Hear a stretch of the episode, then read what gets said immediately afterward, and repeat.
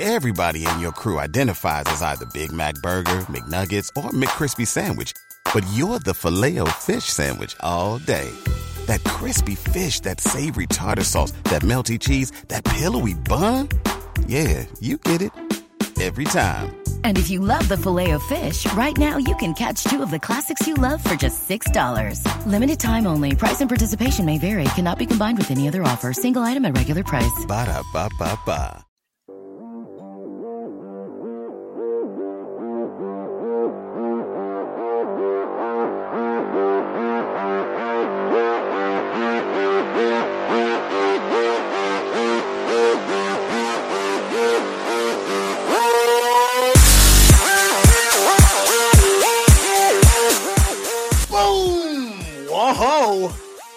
You've been waiting for it. We've been waiting for it. Wherever you are, whenever you are, and however you happen to be listening, we're so glad you've chosen to tune in to DLC.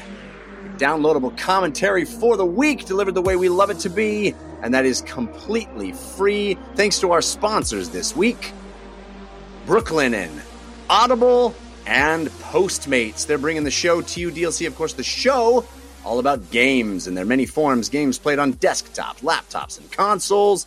Also, games that involve dice, luck, and cardboard. I'm your host, Jeff Cannata, that's spelled with two N's and one T, and I'm joined, as always, by my friend slash co-host slash nemesis. The guy who thought it was a good idea to move during a global pandemic. Mr. Christian Spicer. Hello, Christian. Hello, Jeff. Yeah, not yet, but soon. Uh, I'm also the guy that's going to remind you I am raising money for St. Jude Children's Research Hospital to help kids fight and beat cancer. You can find the link in the show notes here, or also pinned on my Twitter account at Spicer. And I will tell you that this Saturday, knock on wood, things change, but it shouldn't change. This Saturday at 8 p.m. Pacific, you, me, and Tim from the Midnight are going to be playing. Well, I'll be playing some Streets of Rage, Streets of Rage Four. While we just kind of hang out and chat, I figure Streets of Rage will be a nice background game for uh for Tim and us to talk about all the fun things that go into the stuff he's working on and just kind of hang out for a bit. Yeah, yeah, I'm so excited. I'm looking forward to it. Well, that'll be on my Twitch, which is twitch.tv slash Christian Spicer. Yeah, what time on Saturday are we doing that? 8 p.m. is what we talked 8, about. 8 p.m. Yeah. Yeah. Yeah. Is that not what you said? No, it is. I just wasn't didn't quite remember, but now I do. Um, right. well, I mean, also it depends on me getting my internet set up. But let's just say Yeah. definitively 8 p.m. Saturday. are you going to be all sweaty and have, having moved boxes all day? And like, uh, "It's okay. Tim and Jeff, just talk about this for a little bit. And I'm just like dying and Streets of Rage over and over again. I mean, because I don't know what it is about your house, uh, but my house uh, it's about 98 degrees outside. oh, so- nice. Uh, in the moving weather. with the hot mommies screaming eye puppies. Yeah, yeah. Hey, uh, we have a lot of video games to talk about, ladies and gentlemen, and we're so excited to do it. We got we got gaming news, we got new games coming out, we got that Predator to talk about. So many things to get to. And you know what? We have an awesome guest to do it with. You know that DLC always stands for your downloadable Cannata and your downloadable Christian, but this week I'm so excited because DLC stands for developer literary contributions because we have the author of the Game Dev Business Handbook, as well as a journalist whose work you've seen at Polygon, at Game Informer, on VentureBeat, so many other places. We're so excited to welcome Mike Futter for the first time. Hey, Mike. Hey, thank you so much for having me. Absolutely. We're so excited. Um, how you holding up, man? How are things? Uh, you know, it's it's quarantine. Yeah. It kids are doing the distance learning thing and that's keeping us hopping, but you know, trying to make the most of it. Uh, Lots of know, good good video games to play right now, that's for sure. Heck Yeah. yeah. All right, well, let's jump in and start the show the way we always do with Story of the Week. Story of the week, it's the story of the week. Story of the week, it's the story of the week. Story of the Week is the part of the show where we make our case for the most important stories that happened in the world of games this week. You can always submit stories for our consideration by uh, sending us an email to dlcfeedback at gmail.com or by visiting our subreddit. That's 5x5dlc.reddit.com. There are cool folks hanging out there talking about the show, talking about stories in the video game world. Mike, you are our guest, so you get first pick of stories. What would you consider to be your story of the week? I added this to, uh, to the show notes, and I was right after I came out of watching it that Fortnite concert. Travis Yeah. Scott in game, man, that was cool. I, I, you know, I don't know a lot about Travis Scott. I don't play Fortnite, but I was there for this, and it was That's amazing. a ton of fun. It was You so much and- fun. You and 12.3 million of your closest friends, right? We're just hanging Yeah. out watching watching the concert. It Yeah, was what a wild. thing. So, so d- what brought you to the yard? You know what I mean? You said you aren't a huge Travis Scott fan. You aren't a Fortnite fan. I- was it just how do they pull this off? How do I mean? Obviously, they've done concerts in Fortnite Mhm. before. What what what drove you to to boot up the game and and check out the concert? I- I've played a little bit of Fortnite. My daughter plays it, and I I loved the Star Wars uh, event that they did before uh, Rise of Skywalker, and I wanted to I wanted to check this out because you know right now obviously artists in general are losing out on a ton of money from live events from merchandising. And I thought it was a cool partnership, and it was just like the choreography, the spectacle of it, and it was just it was just a cool moment to be part of. I didn't get to see it the very first night, and I'd heard about it, and I thought, you know, oh no, I'd missed this thing. And it's like, no, no, no, we're doing it five times. It's all good. So got up, made sure I had Fortnite installed, jumped in, and like we gathered around uh, around the screen and, and checked it out. You know, it wasn't a very long event, but I, you know, I think about how that must have been difficult to pull off under normal circumstances when they did the Marshmello concert.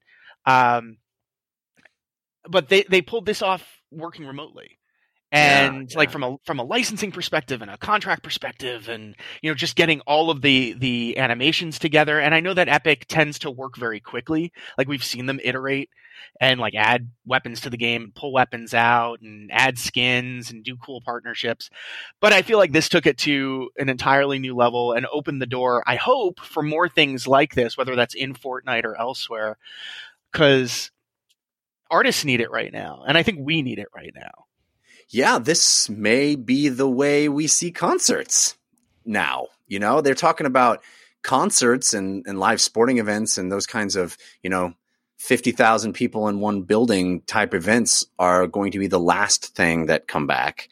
Um, and maybe, maybe this is really how an entire generation is going to experience being together to watch the artists that they like. I mean, that's not out of the realm of possibility that this really becomes a, a, much more commonplace thing. I mean, we talk about it now as being this kind of wild anomaly of wow, it's how different and cool and interesting. But it, it may not be a very many years before this feels more like the way you go see a concert. It, it seems like that Fortnite is realizing that dream that Second Life had, but never could quite Right, accomplish. Yeah. That's so wild. it'll, it'll be cool if we if this opens the door for more artists who are like, you know what, I'm missing out on revenue. This was the cool thing. Like today, I saw, uh, I think it was the official Fortnite account, tweet out uh, some merch from the concert. So you can actually go to Travis Scott's website and buy like signed boxes of like Fortnite figures that were designed specifically for this. There's a one of the Fortnite Nerf guns that was designed specifically for this. So they're really ramping it up. It's like if you go to a concert, you buy the T-shirt, you buy the sweatshirt, you you buy a bunch of merch. It's kind of the same thing, except you're doing it online, and of course, who knows when that's actually going to be delivered because of everything that's going on. Right. Yeah. Are, are, these digital items or are they uh, actual physical items that get mailed to you? So there were both. Like in the game, there were a number of, there were some free physical or free digital items you could get just by signing on. And there were some skins and emotes and stuff like that. So there was that digital merch, and I'm sure that he's getting a, a piece of that pie. But these were physical items that you could order wow. and then have delivered to your house. That's, that's interesting. I, I thought that the digital stuff was kind of a no brainer. Like, you know, you want to give your avatar a t-shirt that said, I, you know, I saw Travis Scott on whatever day.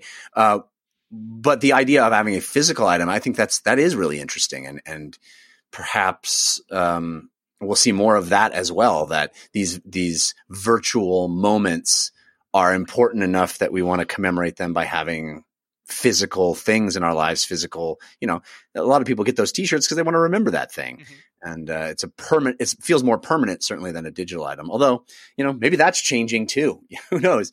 But can I, I just before we even get off this, I want I want to hear more about because I did not. I'll admit, did not watch this or haven't watched any of the concerts that they've done in Fortnite so far. Uh, even though my my curiosity is now peaked more than ever, Hmm. how did it physically work? You know, do you do you have to go to a place in game, or is it you you just select a menu item and now you're watching the the thing, or how do, how does it work? So it worked a lot better for this one than it did for the Star Wars one because uh, for both there was a a menu pop up and it was like Mhm. you you go in uh, to the battle royale thing and it's like this is what's happening right now. I don't think you could even play a regular uh, battle royale match. Oh, So you you jump you you you land uh, and I think before it started they just started you on the ground. Uh, and then you were in the battle bus, kind of soaring over, and everybody jumped out, but you could see where it was. Like it wasn't a Wild. full, yeah, it wasn't a full battle bus run across the map. It started, and it started you right over pretty much where you needed to be, and then you you jump out, and everybody got a free glider that was com- to commemorate this. So a lot of people had that one equipped. yeah. You get to the ground. There's a little bit that happens, and then it starts. And he's huge. He's like this, you know, 40 story hologram towering over the map. And he jumps up and like pops everybody up into the air. And there are other holograms, and then he's kind of teleporting around, and then you get teleported to different parts of the map. And then you're underwater, and then you're flying through space, and you've got full control and that's what was cool about it. It wasn't just it was interactive in that you still had control of your character. You could still emote. You know, there were moments where you were kind of on the ground. You could get to a better vantage point to kind of check things out. And it was it was neat because I first of all I liked the music. Like again, this was a re- really interesting introduction to an artist that I don't have a whole lot of experience with. So now I'm like, you know what? I could actually see myself listening to some of this music. So even though obviously for, you know, a concert you're selling tickets and that's a big source of revenue, no tickets here. You you Fortnite's free to play. You can get into the concert for free. You don't have to buy any of the skins. You obviously don't have to buy any of the physical merch. You just get in, and then it, when it was all over, and it lasts about I want to say 15 minutes. Um, they just left us in a match that had an XP boost, and it was it wasn't a one and done battle royale match. It was a first to 125 kills. So that went on for another like 10 or 15 minutes. And if you have any interest in the game, you're racking up huge experience because there's this big XP boost. And there was also a big XP boost that happened around the Star Wars thing as well. That one, there was a lot of, there was PvP enabled before the event. So there were people who were just smacking each other with uh, pickaxes and stuff. This Yeah. one, there wasn't any of that. You got on the ground. I don't think you could even pull out your gun or pull out a pickaxe or anything like that. It started pretty quickly and then it just went. And it reminded me of the demo scene from the 90s. Oh man, that was uh, I, so few people uh, reference that, and I, I was so into that in those days, man. Uh, I, I I still I have a, a DVD that they put out uh, that compiles some of some of the best ones, and man, I still fantasize about like finding an old like 46 and just I have all that stuff on three and a half inch floppies somewhere, and I'd love to just like Oh, reconstitute a PC and make it just go back to all those old Amiga mods and, and all that stuff. Anyway, I could go for on forever. um, that is super cool though. I, and, and I, I applaud that. I, clearly synergy, right? Mhm. It's an ad for the game and it's an ad for the music and it's all an ad for everything and, and, and free. So it, it- you really can't give them any grief about it. It's, it's pretty smartly done, pretty well pulled off that, you know, could have been a, a lot of, uh, it, it could have been a recipe for disaster and it sounds, sounds like it was rad. Yeah, and they've they've really ironed this out. I, I know this isn't the first one I was. I didn't go see the Marshmello concert. I thought I didn't quite understand it when that Yeah. happened last year. And if I had today's perspective after having done the Star Wars event and done uh, the Travis Scott concert, if I knew then what I know now, man, I would have been there because you know they've and they've really got this down to a science. So I'm so excited to see what they do next. Well, Christian, you know that my first inclination is to imagine all of this, but in VR, because uh, when Ma- when Mike's talking about being like launched up in the air and he's 200 feet tall and you're you're watching it all around you, I mean that clearly is a neat thing to do on a 2D surface, but when you're in it and you feel like maybe you know maybe the experience at some point becomes like you're actually standing in a concert and then also you can do all of these you know mind bending physics bending effects on top of that could this be not just an alternative for going to a concert but actually better than going to a concert Yes and no. Yes, it could be an alternative for it, but no, I mean, well, better than the eye of the beholder. I, I, I don't think it replaces it. I think it's really, really cool what Fortnite is doing. I think a VR version could be really cool. I think an AR version could be really cool, like in HoloLens, you know, just those demos we played, Jeff, where like that opens up and your wall opens. Like imagine your wall opens up and, you know, whomever, Travis Scott, whatever, Beyonce comes out in of your, your house he's Yeah. playing in your house yeah, comes out of your wall, like your walls transform into a stage or whatever it is. Could be really cool. Or like tiny size, they're dancing on your table. You know, like Justin Timberlake's like dancing around on your table or whatever. mom you're standing inside beyonce right now stop it but I think stuff like that could be very cool.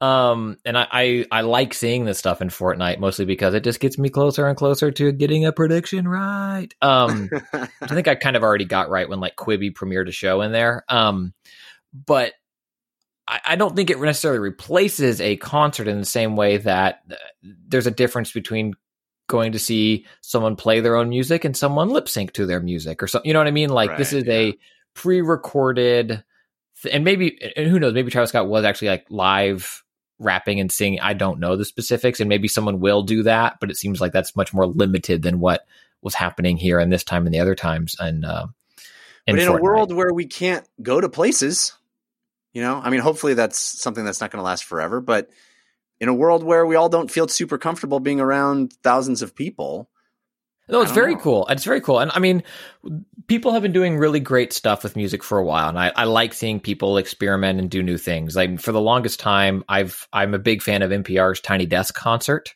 Um, and that's different. You're not like going to space or doing whatever, but it's like you takes a bunch of bands or awesome musicians, strips them down, and they literally would play like at this little desk in an office, and you'd hear stripped down versions or different versions of songs.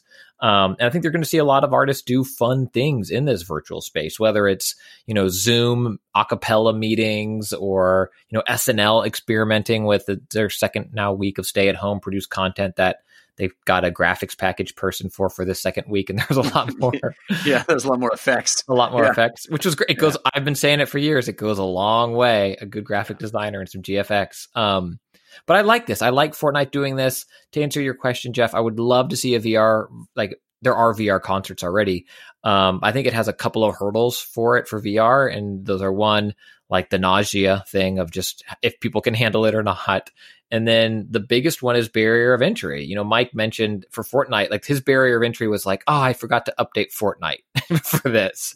And that's it. That's the only barrier of entry. Anyone can do this on any device, like your phone. You can get in and experience this thing. Um, Well, I'm imagining a future where we're all wearing glasses. You know, I, I, think I think that's not that far away. Got it. honestly. But yeah, I obviously. And speaking, of, you know, you, you brought up Saturday Night Live and you brought up VR concerts. I, I remember one of the first things I watched in in uh, VR when I first got my Oculus was the uh, Saturday Night Live 30th, 40th anniversary episode Yeah. that they did. They put out in VR where you're sitting in the audience with all the like super A list stars all around you, and all I did was just turn and watch the the people in the audience reacting and they, they don't realize that they're actually on camera also all the time. And that was fascinating like, oh, Rob like Schneider hated that joke. yeah yeah. Uh, anyway um, it's a cool thing. And and and mike's right. It's it's it's uh it's something i should experience. I, now i'm i'm so interested in what the next one is. And it sounds like i don't know how much you can attribute to us all staying at home and and this all being great content for staying at home but it's you know almost 2 million more people that watched this one than the previous one which was Marshmello. So it's it's trending upward and they're they're still uh, they're still growing. So we'll see if this just ever even plateaus uh, or if they're just going to continue being the place to go see concerts with uh, that many people at once. It's wild. Yeah. I'm just curious was a- who's going to try it next. yeah i wonder i mean these have been some some high profile artists, but we're not in the stratosphere of a Beyonce or a Justin Timberlake yet. I don't know? think we're It's far away from Drake. Like Travis Scott was a good pick. He plays. He's you know streamed. Yeah. Was it a year ago, a year and a half ago? Drake and Ninja. This thing's Yeah. a success. I don't think we're far from something like that happening. Yeah.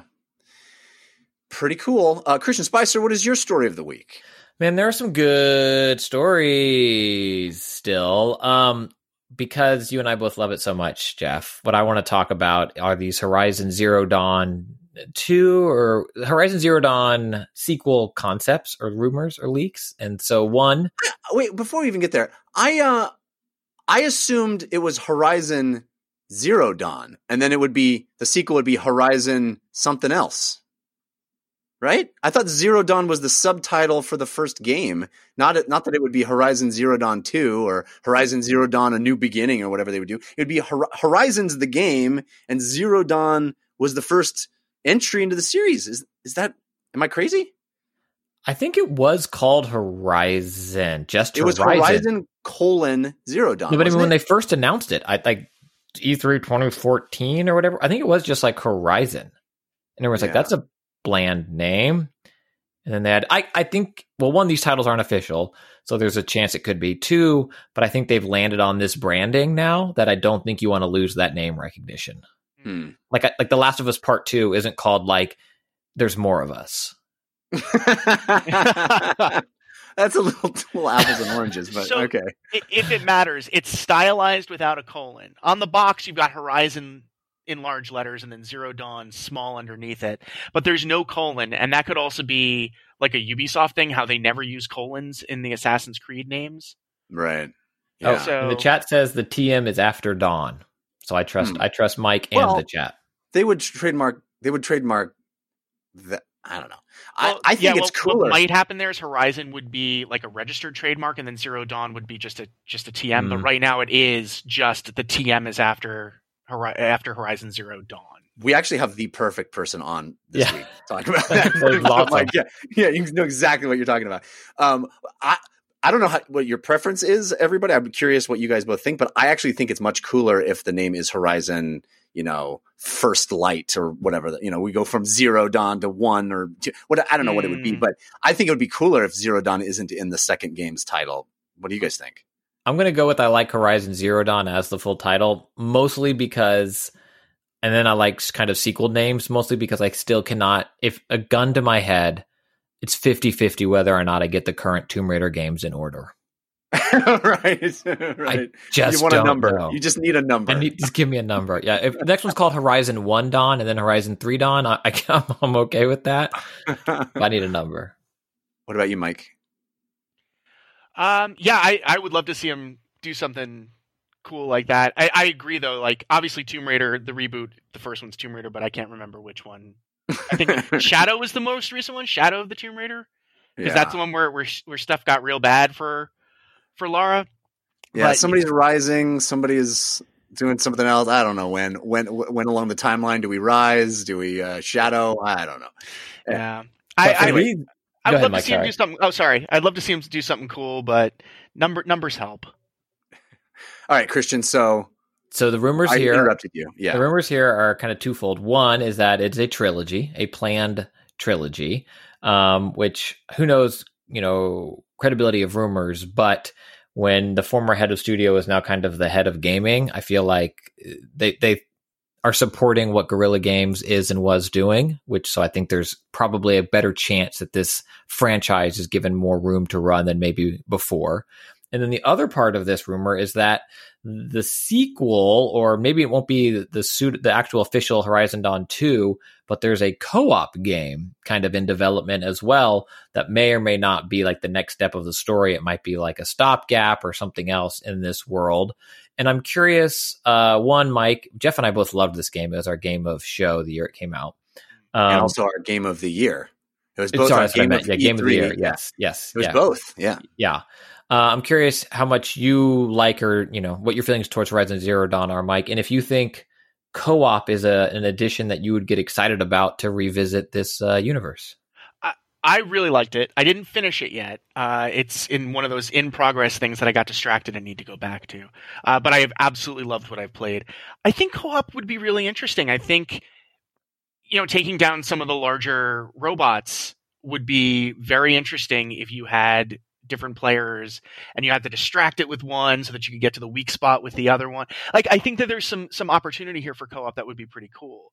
Uh, as long as it doesn't disrupt the narrative flow because I think that that this game has so uh, for open world games are, are tricky with narrative to begin with. You throw co-op in there, then you've got do I have to play everything with my friend? You know, Come on, come on, let's go. Come on, let's go. Come on, come on, come on, Exactly. come on, let's go. Come on, let's go. And and I'm the kind of guy who it's like, oh, crafting mats. I'm going to pick this, and I'm going to pick that, and I'm going to pick that. Yeah. And my partner's like, she's like, no, no, gotta go. Next story I beat. wanna- Let's go. I want to listen to the person talking. No, no, moving on. We got ten things to kill. yeah, you're trying to listen to something. Your partner triggers like the saber tooth. That's like, kill- you're like, oh no, you went too far. Yeah, you awoke I- the alligator. I gotta say though, if if they do do a co-op mode, it's got to be Aloy and Beloy, right? right? A- Beloy or, uh, or or GTFO, right? Hey It's, uh, Jeff, Beloy. Jeff, Jeff, you no longer get to name the sequels. By the way, I'm sorry.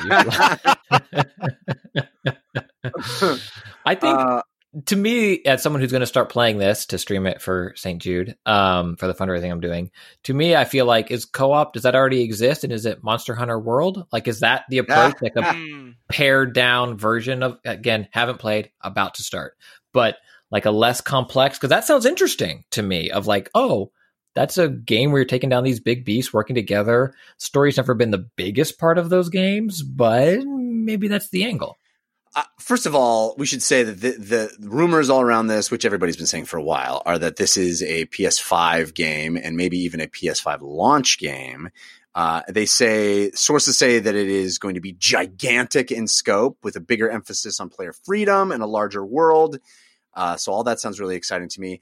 I, I tend to get really super ramped up when a franchise says you're going to allow for co-op and then don't ever use that feature because I just can't I scheduling is hard at this point in my life with friends and which is super depressing because I always want to because I remember those days of playing through Halo Combat Evolved in co-op with my friend the whole time because we were sitting in front of the TV and we played through the whole thing on legendary difficulty and it was just amazing and I always just want to recapture those moments of playing things co-op and then life gets in the way. time to So- get your kids to cowboy up you know I know, right? I'm trying to train my son, man. We're we're playing that Mario. He loves it.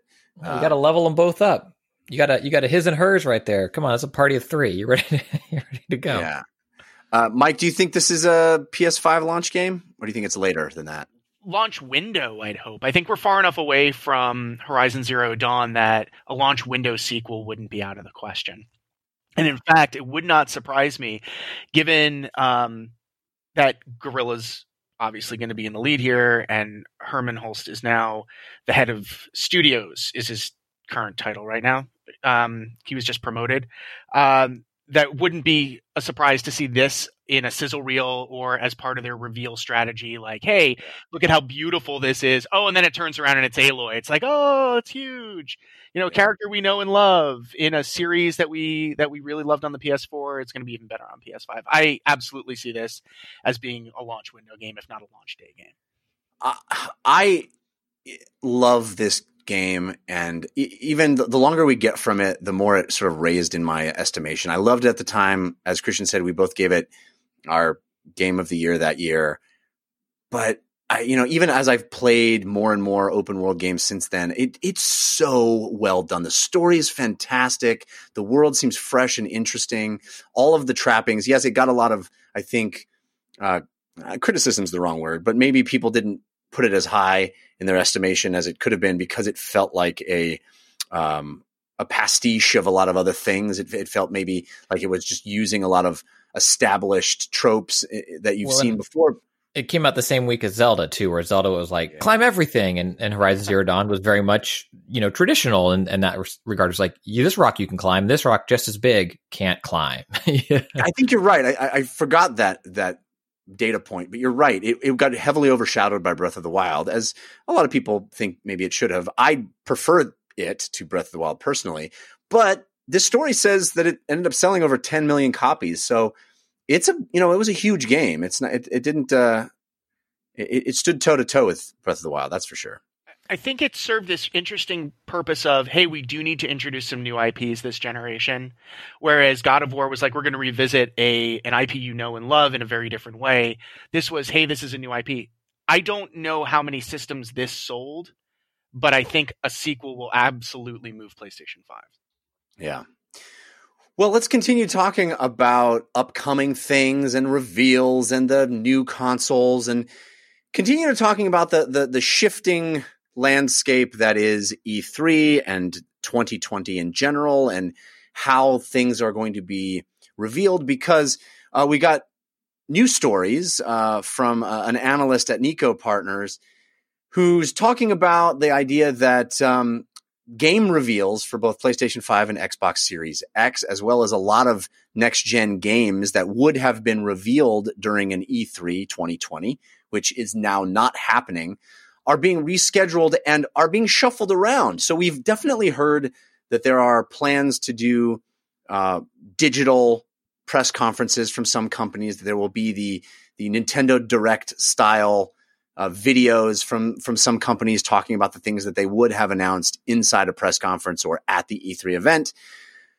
But it sounds like a lot of these companies are also recognizing the opportunity to not concentrate all of that stuff in the same week in June when everybody else would be doing it, and that the entire calendar has now opened up. And we are getting things that may be revealed earlier, some may be revealed later, and there will be a more staggered approach to uh, the what used to be a very you know machine gun of game, game, game, game, all these huge things being announced all at the same time. We know that both Microsoft and Sony still want to do big announcement moments for their next gen slate. And I can imagine that when you are announcing new hardware, you would want to announce a bunch of games at once. But perhaps a lot of the third party, big third party publishers will spread things out. And I want to know, Mike, what you think about that. Do you think that from an end user perspective, from a fan perspective, do you think that is better to have more things get more spotlights over a longer period of time? Or would you prefer that big marquee moment where everything seems to be happening and you get to see it all laid out in front of you? I think there's value to both. And I think we are going to see those big marquee moments happening digitally. We know that the PC gaming show is happening uh, when it was scheduled to happen during the week that was E3. And then IGN is doing its big thing with some publishers. But I think if you look at the white space around that and see which publishers haven't announced anything specific, those are the ones that might be shifting a little bit out. It gives their developers more time. Uh, they're not rushing to do a build or to do a trailer or any of those things that take away from development time maybe give them an extra month, an extra two months. Um, we know that Gamescom is going to be digital, so it could be that they're like, okay, well, if we're not going to do something in June, maybe we do it in July or maybe we do it around that Gamescom push. I think this is going to be a great summer for players. I think that there is going to be a constant flow of news uh, in a way that we haven't seen before because we're moving off of those two hotspots that E3 and Gamescom uh, centralization. And yeah, people are going to take advantage of that time in the middle, and it's going to make for an interesting July. Yeah, I'm kind of encouraged by it. I think certainly doing a show like this, it's more fun to have news that we can really sink our teeth into rather than trying to no. get through this parade of things all in, a, in three days. Yeah, if it's all um, going to be released like right after we record, though, you got to understand every week well, we'll that's, like, well, that's a good show. And they'll be like, news. that's more a function of us and our luck than anything else. Uh, that's just, that's just the, the DLC curse, I guess. It's uh, our Madden curse. Yeah. Yeah. Yeah. But Christian, uh, do you like this plan? Is it to feel like, hey, it's cooler to have you know on a weird Thursday in some weird week in May or uh, July or whatever? There's a cool WB event, and then you know there's a June thing for Microsoft, and there's a it, it's all just lots more blips to be excited about, or do you do you want that big A/B testing version of hey, everybody's showing their stuff. Who wows me the most? I I like the big press conferences. I enjoy them. I think they're fun to sit and watch, and you know, live tweet or watch live in person with friends. Uh, if you know, I've been fortunate to go to the event. I think they're very fun. So the nostalgia side of me does miss that. But I also like, you know, watching things from the comfort of my home, own home and getting excited about things. And I, I think we're going to see a lot of people try it this year and it won't be great, right? This is going to be the Marshmello concert. It's going to be very good, but Travis Scott's going to do better next year. You know, like they're going to be figuring this out. They're going to get the beats wrong. They're going to come out too early. Um, or it's, it's just, it's not going to be able to carry them through long enough. There's going to be some awkward stuff. But Rockstar, whatever they do, whenever they do it, they always seem to do it right in terms of promotion and scale. They're a company that I think will continue to be fine without this. They sat out E3 most of the time anyway. I think Microsoft's digital showcase, whatever they're doing, is going to be pretty excellent. Um, I'm a less optimistic that Sony's is going to be great. I I think it will be very good, but for so many years, Sony did such a great job at those live press conferences reacting because they were second. you know, they were very fluid. And, and for years, back from the PlayStation 1, I think it was, you know, price point when they came out on stage and just dropped that hammer. Um, Nintendo's all does really good at it. I think they'll continue to be great. I'm curious to see like Bethesda's transition, what WB does, because there is something about having all of your, you know, packing the front five rows with your rabid fans that brings a different energy. That said, you get to have a much more produced, official looking thing without awkward moments of the Wii remote not working when you're trying to demo it for the first time, Kinect being a little janky the first time, all the time. Um, so I, I, I think most companies will be really will do this really well. I think what they're gonna they might not get the traction out of it that they want because there will be something else coming later. The general news in the world dominates so many headlines still. And then in the United States, at least, as we start gearing up more and more and more towards November, election headlines are going to be bigger. So I think it's going to be harder to have the USA Today, you know, cover story thing that E3 used to bring some people. But I, I do think we'll see companies get even smarter at this as it goes on. I have a question for you guys. So one of the big challenges this year is that it's a it's a console launch year, and you've got people who can't walk into stores, who can't go to a, a demo kiosk, who can't go to a public E3, or uh, or go to any of those public events like EA Play and get their hands on the next gen consoles. Do you think that's going to have an impact on how people, how consumers, how players approach the PlayStation Five and the Xbox Series X? So, given that they might not have a chance to touch it until when it's out, maybe. I certainly think that it, there's going to be a, a, lot of different. I, I, mean, I think the bigger thing will be the crazy economic world we'll be in. Uh, if you're dropping a four to five hundred dollar new entertainment device on a world where there's ten to fifteen percent unemployment, I think that will have a huge impact. Hopefully, we're not there in November or whenever that happens, but there's a lot of question marks uh, f- for that. And I, I think there are valid points to be made about not being able to go into a store or not being able to touch a thing. Uh, I would guess the people, I would guess the availability of these things is going to be limited anyway in 2020, and they will sell out easily their stock just with people like me who doesn't Hoards care them like just, toilet paper. You have so many. yeah. By the way, uh, if you want, you want yours, uh, no, I will. Um, I will buy it no matter what because I'm I'm a sucker and uh, and need to have the newest, latest, best. So I'm I'm already you know in mentally, and I think there are a lot of you know what people call hardcore or just just enthusiasts who are super excited about new hardware and have been chomping at the bit for a while that the limited availability of these things will be well well spoken for. Um, but I do think over the longer term, I, I think there will be a much slower s- cycle, much slower uptake on transition to a new cycle, which is why I think one of the reasons we're seeing these companies lean into the hey, everything is going to be available on everything mantra, where it's it's going to be more like you know, I, I anticipate us seeing Sony adopting a lot of what Microsoft has been saying, which is like, hey, Last of Us 2 is going to be a launch title for PS5, but you can play it on PS4. You know, there's there'll be I don't know if they'll do it with Horizon Zero Dawn 2. I don't know how much of that is exclusive to the PS5, but we did read in that story that it started out life as a PS4 game. So maybe there are ways for them to spread things across multiple generations more. And I think that may just be a necessity going forward. Mhm. Uh, but Christian, what do you think? It's not one of our stories, but those Last of Us 2 allegedly getting room story leaks. It's bumming me out. I want to play that game and I have to block so many terms on Twitter now. Um, We should be playing it right now, right? It should be out. I think it's like May. I thought Oh, was it May? Yeah. Um, Okay. oh, anyway, sorry, I'm back. Um, I, I- I think Microsoft has spoken to this, right? And I don't think Sony has quite addressed it the same way, other than like the Spider-Man load times or whatever. Um, I agree with you, Jeff, that I think there is enough of the enthusiast, uh, you know, audience that will snap up these consoles. I agree with you that I think they will be in shorter supply if they come out in 2020, which I still think is over 50%. I still think there's a greater chance that they do hit this year.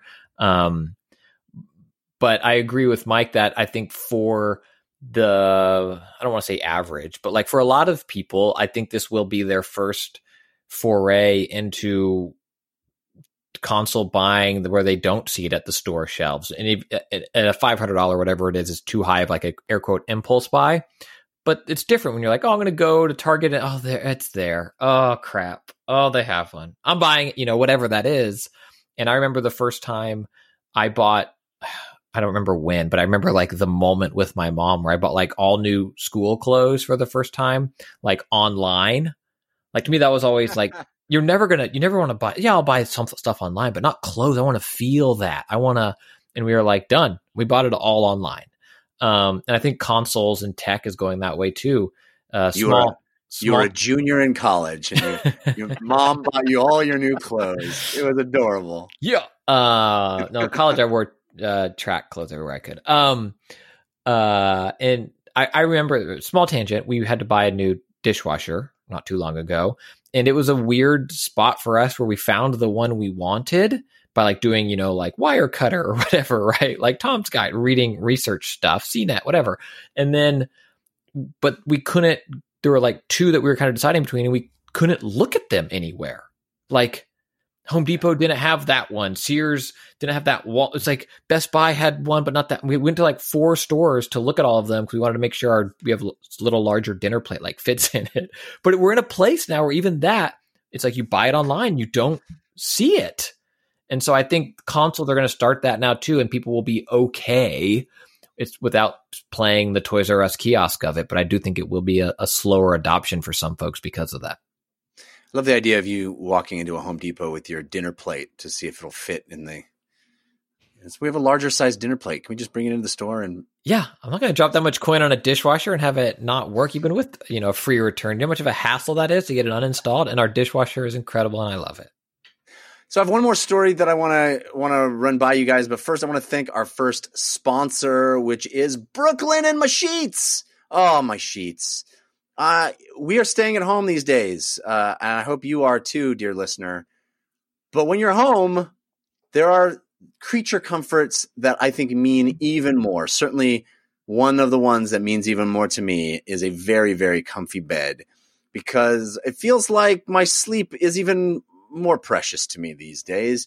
And Brooklinen is a company that is all about making small changes to your everyday life that can lead to positive lifestyle changes. The right towel in the bathroom, the right lounge wear, the right bedding.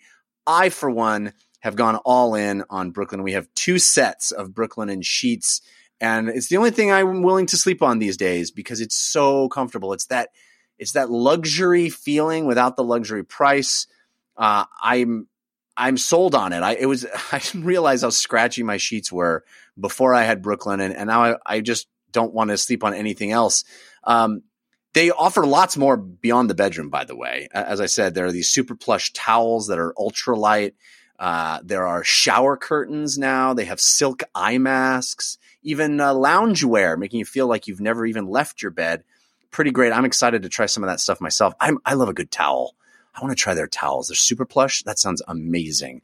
Because I'm so happy with our, our Brooklinen sheets. They come in a variety of, of colors and styles.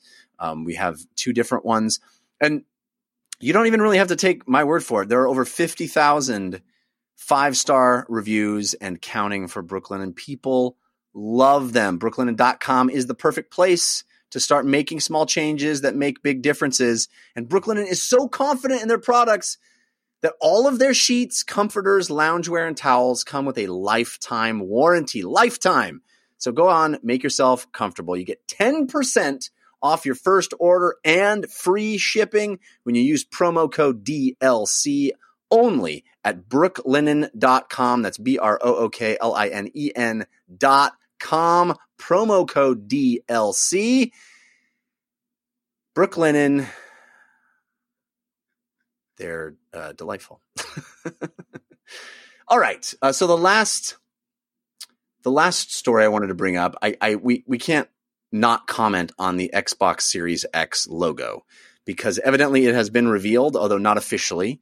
But there is a trademark page for the new Xbox Series X logo. Obviously, we are an audio podcast, so you can't see it, but I urge you guys to check it out if you have not, because we're going to talk about it. And Mike, what do you think of the Xbox Series X logo? It seems very it's very stark. Mhm. It's very almost industrial looking. It's very um ah, what's the word I'm looking for? It almost looks like a, a caution sign. it's a it's it's it's a lot of straight edges and lines. Yeah, Uh, it's it's sharp. It's Yeah, uh, sharp. That's a good it- word for it. It's a, it's a very sharp logo. I think one of the things that jumps out to me is they are really going for this motor vehicle like association where Xbox is the make and Series X is the model, right. and that opens the door for them. I I mean I think it'll look better when it's on the hardware itself. The interesting thing to me is we didn't actually see the new Xbox logo when they redid it for the Xbox One until the day of the Xbox One reveal in May 2013. right. Because I Yeah, remember writing that story. Um, so it's weird that we're kind of seeing it this early, but it is a significant departure, whereas the shift from Xbox 360 to Xbox One wasn't that major. Yeah. Yeah, it still had that that like um almost like a ninja, you know, it's got the the, the sharp uh, thin lines on the X. This looks like a stencil. This looks Mhm. like uh you know, it's it's right now it's black and white. We don't know if it'll actually be black, black and white. And it certainly seems to be it has series written uh, you know, flipped 90 degrees and written vertically and then this big X that looks stenciled.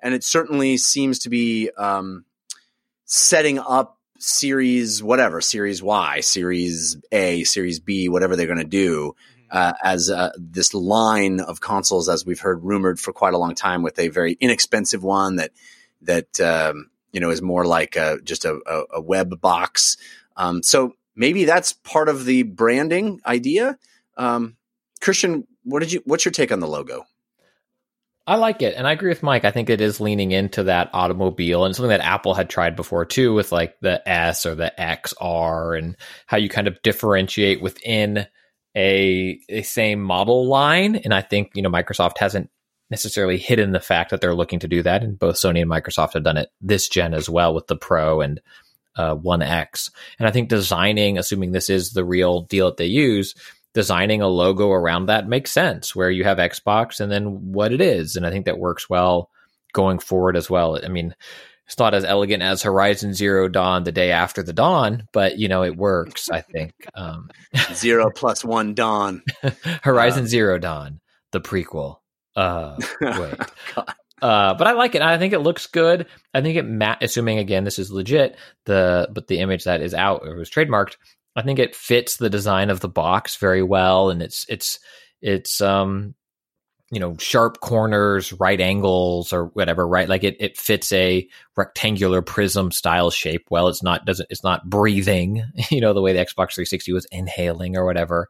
So I think it it, all works pretty well, and I think it also on the top or I guess side of the Series X, it kind of has those vents. I think it looks like it could fit around that area too. I, I I think it works, and I'm excited to see you know what they do in terms of the other series. I think that's the thing that excites me the most, and see how they support and how games kind of drive across all of their family of hardware. I'd like to see them just double down on X's. You know, we got Xbox Series X and we have Xbox One X. I think the next one should be Xbox Series XX. Well, I hear Dave Mirra Triple X is going to be a launch title on it, so they're bringing the franchise back. Yeah, Dave Oh, Mirra. uh, oh, acclaim. All right, speaking of games, let's talk about the games that we have been playing in a segment we call the playlist. Ooh, what you playing this week? Or tell us. Ooh, what you playing this week? Or tell us on the playlist. Let's start with the big new release. Mike, I know you have been playing Predator Hunting Grounds, as have I. Mm. Um, So, uh, what do you think of it? Predator Hunting Grounds, made by the same folks that gave us Friday the 13th, the video game, which started out as a, a, a joke of hilarious uh, glitches and weird errors and turned kind of into a thing people really love. Um, Predator Hunting Grounds, another 80s uh, franchise, film franchise, turned into a uh, um, asymmetrical, competitive first person. Well, not even first, it's third person really game. Um, what do you think of Predator Hunting Grounds? I, am a sucker for 4v1, and this is scratching the itch. It is, man, it's it's better than our initial experience would have led us to believe because we had massive problems last night with people receiving invites and getting into a lobby, and there's some UI and UX stuff. But man, once you are in and you're and you've got four people in this fire team, and it's set up just like the '80s movie where where you're four soldiers, they have a thing that they've got to do, and the predator's like, "I'm gonna mess up your day." and uh, that whole that whole shift on the formula where the four players aren't hunting the predator they Yes. are they are doing they're they're on a mission and the mission has like three random objectives that are that are put together into kind of a little little bit of narrative um like you have to go and find this money and then you have to destroy the money and then you have to go upload something and all the while the predator is jumping around in the trees doing predkour which super Predkour. drone worthy I know. It's li- literally says that in the menu. Predkour is the movement style of the predator. You know, it's, it, oh, really Predkour? Okay. no, that's in all the movie. It- You don't, sp- but he, he yells it just like in the office. Like, Predkour, "Predkour!" Predkour. Yeah. Because he calls himself the predator. The last thing you hear Um, before you get killed is Predkour expletive, and then you know. I totally agree with you, Mike, that the genius is that the the it's a 4v1, but the four are playing a cooperative campaign mode. They're playing a cooperative campaign game against the the CPU. They're you're fighting uh, AI controlled bad guys and racking up point. I'm playing a game, a normal game. I'm playing a normal third person shooter game. I'm playing Ghost Recon or whatever. Mhm. Uh, and along comes another player who's super powerful, hunting me at the same time. That little tweak to the formula is huge because all of a sudden now you feel like you feel like you're being hunted. You feel like this normal progress of things that you've done in many video games over and over is disrupted by this wild new feeling of, of not being safe all the time. Because you're you're dealing with bad guys that you would be dealing with in a video game that are you know trying to flank you and you know coming out and you- you're defending a spot where they're going to come and try to stop you from you know hacking their mainframe and all that stuff that you do in video games. But also another player who has superpowers is hunting you. It's so i i did not these are not the kinds of games that I love. These are not the kinds of games that I tend to enjoy and, and play a lot. I, I'm not super into multiplayer only shooters. It's just not the kind of games I prefer. I am shocked at how much fun I'm having with Predator Hunting Grounds. Shocked. it's uh it's definitely a thing and it's brutal like even when you're just playing as the fire team and you're shooting the ai like taking a shotgun to some like soldier's head and then it just disappearing it's it's bloody i mean it's not just the predator who's doing gross bloody stuff Yeah. and the the Predator, eh, you know, so it is a multiplayer only game. You queue for matchmaking. I know you've been playing with friends, and I want to hear how that goes. But I've been queuing up uh, in quick play, and basically the the wait times are like twenty seconds if you want to be one of the fire team, or five minutes plus if you want to be the Predator. So I've basically not played the Predator very much at all. So I really can't speak to that too much, but I have played enough of the Predator to know that I think that they really nailed the movement and the feel of a character that I know and am familiar with from the films, but also a, a character that feels very powerful. Mm-hmm. You know, it it going into the infrared that we all know from Predator movies actually is useful. Uh, his loadout, at least the you know the first level version, you this game also has a progression path, and you can open up more powerful accoutrement for you know for Predator to be using weapons and, and things. But the early ones you have, you know, his spiky uh, wrist knives, and you have um, um, that cool The triple dot cannon. laser. Yeah, yeah. But it's it feels awesome how you Mhm. lock on with it and shoot it. I mean, it feels like the movie. It's really well done. And as you said, that that Predkour, which feels a little bit like um, which Assassin's Creed is the one where they introduced climbing through trees. You know, the, it was the American Revolution one, I think. Uh, AC3. Yeah, yeah. Uh, wh- where I thought they did a really good job in AC3 of making you feel like jumping from treetop to treetop and along branches and stuff uh, was fluid. But I feel like this game takes it to a whole other level of just how being in the trees is better. It's it's preferred. You just Mhm. feel more powerful up there. Yeah, I I like it, and you know, um, navigating it can be a little tricky, but uh, there are times where you do want to like jump onto the ground, and the leap mechanic where you hold, I think it's on the controller, Yeah. it's the R one button, Right. um, and then you can, as you're coming down, hit the the trigger and like slam into somebody, to do a huge amount of damage. But you have to be really smart because if you if you hit one person and and the rest of the fire team is right there, you're gonna get hurt. The predator is really strong, but it's also he's also kind of squishy. yeah. If you're Yeah, not my careful, first two my first two games i believe me i'm not good at these kinds of games my first two games i got predator kills both times but then both times i also died from the predator exploding in a Mhm. massive explosion I took out all of my friends in uh in an explosion the first Yeah. time because we didn't know exact they didn't know what was going on. So I had the benefit of ha ha ha, you're all noobs right now. And after well also that, the radius the radius is huge Oh, it is. thing you have to Yeah. run. Like there is a way to disarm it apparently. If you Oh, shoot his mask off and then you can there's like this this disarming thing. We haven't figured it out yet. But there is a way to survive that and completely defeat the predator. Yeah But like kneeling on the ground while you're like self-destructing and laughing because the predator he has this deep throaty laugh as he's like getting ready to explode. yeah Predkour. Yeah.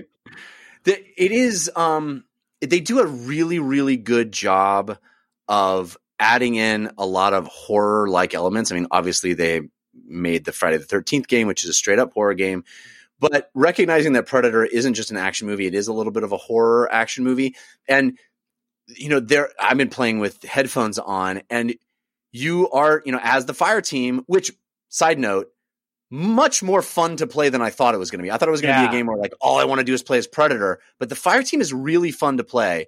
And you know, you'll be doing this normal mission and trying to accomplish all your goals and you know, splitting, you know, keeping the team together or splitting up or whatever you're doing to to to do all the little objectives that you need to do. And then all of a sudden in your ear you hear that that that predator sound Or Hero As- Monk oh, Cloak.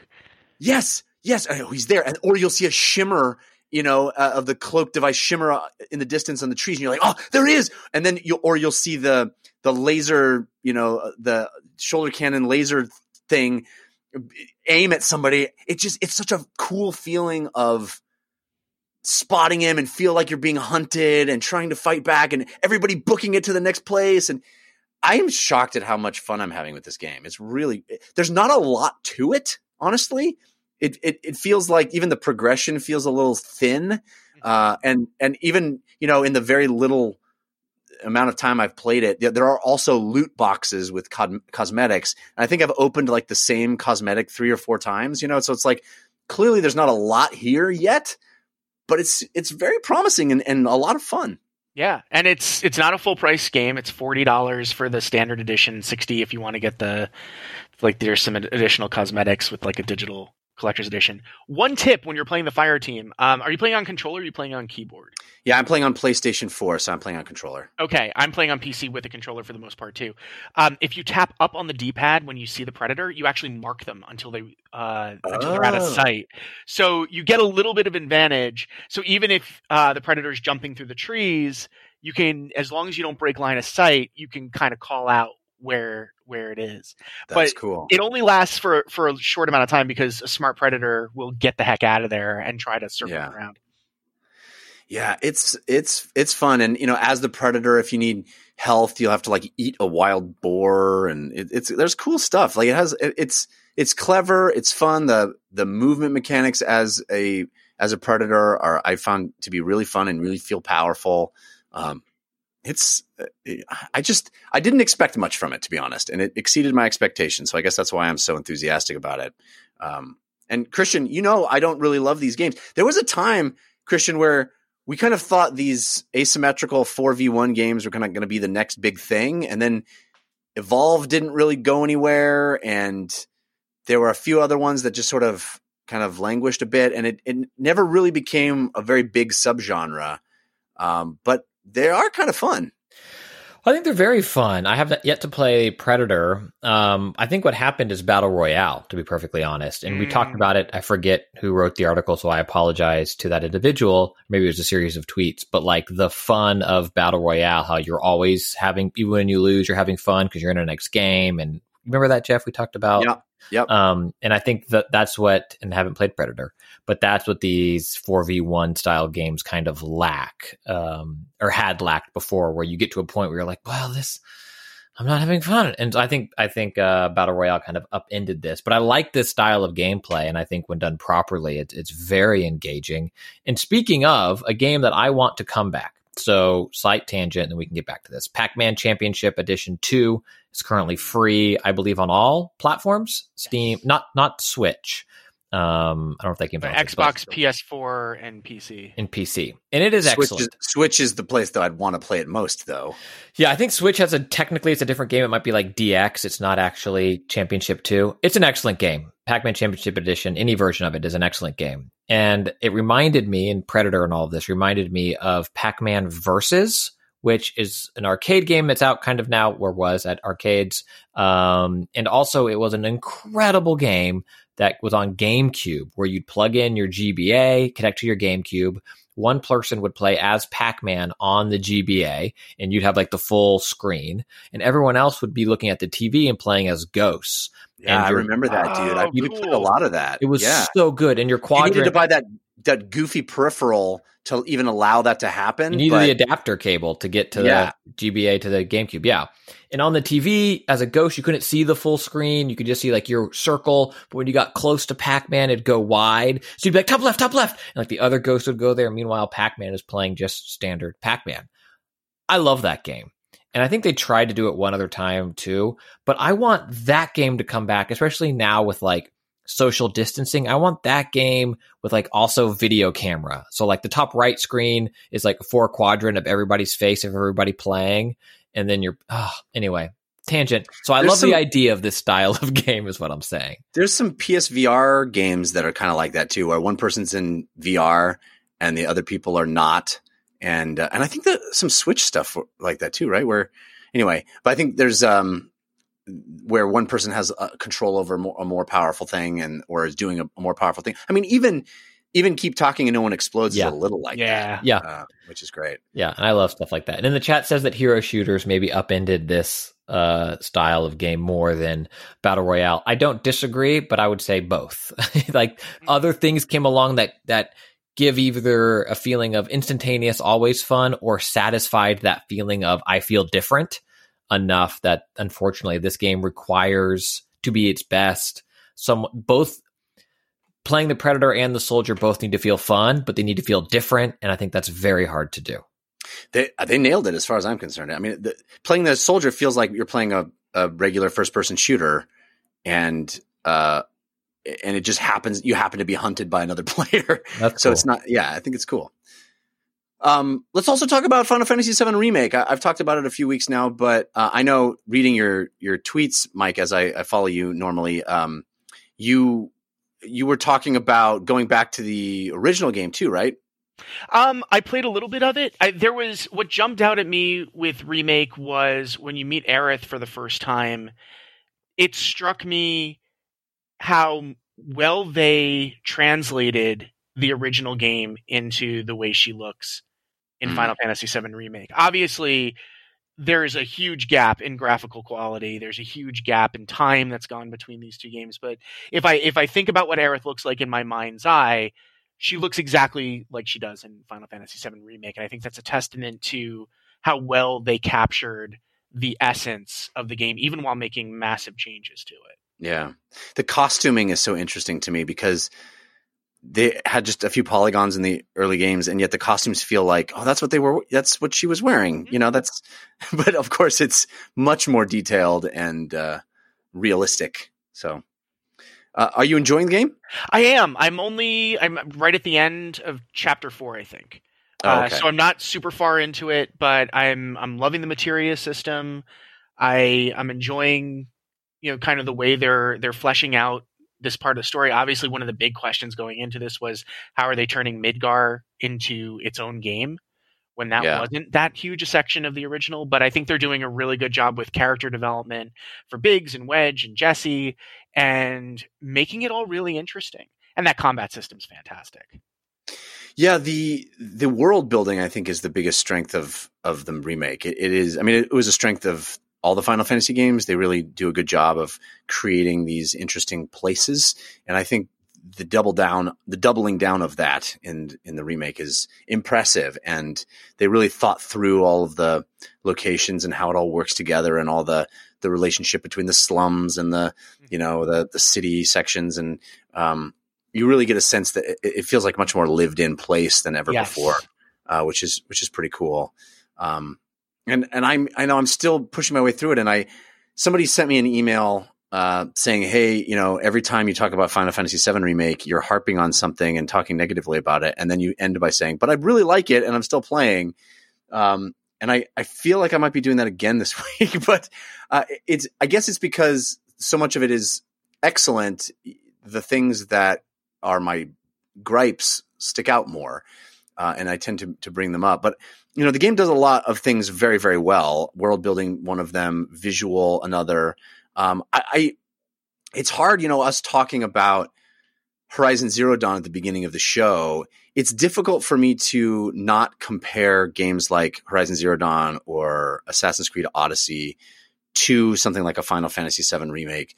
Obviously, this is remaking something that's very much older, but there's there's there's so many things where I feel like it comes up short in, compa- in com- uh, comparison to those games, uh, like uh, side quest writing and uh, it, it it feels so much of what you do in the side quest just feels like padding and doesn't really actually feel interesting. Whereas I think both of the games I mentioned, Horizon Zero Dawn and Assassin's Creed Odyssey, have such interesting side quests that I, I'm really drawn to do them. I feel like I do the side quests in Final Fantasy VII Remake because they're there, because I need, I want the XP. I'm just sort of grooving along. It's not particularly interesting for me to track down cats or, you know, talk Yeah. to all the little kids that are smacking things with wooden swords or, you know, it, it, it feels more like tedium. And I feel like the writing could be stronger. I feel like the voice acting could be stronger. I feel there are, there are things that have improved that this game, I don't feel like is, has caught up with yet. And maybe that's baggage from being an older game, but I don't think so because so much of the other parts of it are improved and have caught up. So I don't know. There's one thing that Horizon Zero Dawn does really well with regard to side quests. It references them later. Yeah, it yeah. it does make them Right. feel like okay, you did this thing, and yes, technically you didn't have to do this thing, but it makes it feel less like a side quest and more of just texture for the game. Yeah, yeah, yeah. I think that's a great point. Um, it really make it really rewards the time you put in by making it feel like it was it was invested wisely. It wasn't just an XP grind; it was something that contributed to the story that they're telling Mhm. over a longer period. Yeah, yeah, and, and I, I just get so frustrated when it, it you know it pulls command out of my hands and makes you know I'm moving through tight spaces at an excruciatingly slow pace, and it sort of almost takes takes control of it for me and then doesn't, and I still have to push forward. There's so many little nitpicks that I have in what is otherwise a really excellent package um, that I just I, it's enough that I go, man, I just I don't have those kind of gripes with a game like Assassin's Creed Odyssey or Horizon Zero Dawn. I just don't. Um, I, I wonder how much of that is. I don't know what your machine sounds like when it's running it, but my PS4 sounds like it's going to take off when it's running Final Fantasy VII Remake. And I Yeah. wonder. I mean, again, this this is a game that that if you buy it physically comes on two discs. You install the data disc and you play on a play disc. So again, it gives you a, a sense of the scope of the game and the size of the game. Yeah. I, I wonder how much of that is simply going to be alleviated as we transition to the next generation with solid state drives, because some of that slow Yeah. moving through moving through tight spaces is loading. And I think about like um, uh, Jedi Fallen Order, which did that Right. a lot, where you Yeah, had those space transitions. Yep. Yeah. Yeah, that's a good point. Good point. Uh, maybe I should, you know, wait and play Final Fantasy VII Remake on my PS, PlayStation 5 it- someday. it's like just sliding right through those tight spaces. Uh, Um, like Cloud's all greased up. Yeah, yeah, exactly. Uh, I love a good grease cloud. Um, but that's not the only Final Fantasy you're playing. I know a lot of people are really high on uh, Final Fantasy 14 right now, which is uh, still, you know, what a what a wild story of that game. That Yes. how it is has really been a phoenix and has become really one of I think the most celebrated MMOs out there now. It is, and that that A Realm Reborn remake when they they launched it, it failed. They spent the money and the time to to rebuild it. Now it's now it's huge. I don't play MMOs. Uh, I have tried multiple MMOs. None of them have hooked me. When we were deciding that we were going to sit down and play Final Fantasy 14, Amanda and I like she's like, "You're going to hate it. You were absolutely going to hate it. You don't like MMOs." I'm like, "Well, look, it's let's try it for a month and see what happens." And boy, it's so good. There is so much to it, and the crafting, like crafting in games in general, can be pretty tedious. But there's actually a really interesting crafting mechanism here, um, where you you have to look, think about how much you know how the quality of the item at any given time, and you know which skills you're going to use, and because high quality means so much more than than regular, when especially when you're making it for for a combat item. So I've actually taken we're, we are almost at level 50, which was the level cap for A Realm Reborn. The story in A Realm Reborn is eh, but I hear it gets a lot better. And which is great because I'm looking forward to I think Heavensward is next. Uh, but like I'm level 50 with six of the six of the class uh, the crafting classes or two gathering classes and four crafting classes and I'm almost level 50 in combat. This is more time than I've ever spent in any MMO and I am excited about it. Is that because you're a Final Fantasy fan, or is it just something specific about this game that works for you?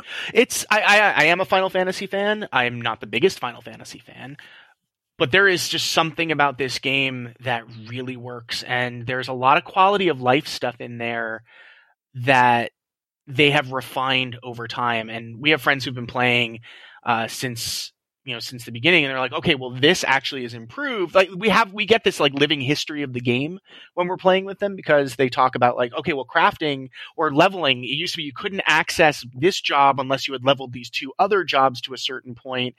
So you couldn't get that access to this combat class, even though it was in the base game. And now it's like, nope, you can have any combat class right from the beginning. And some of them mature. Like I started out as a lancer, but then at level 30, I was able to turn into a dragoon.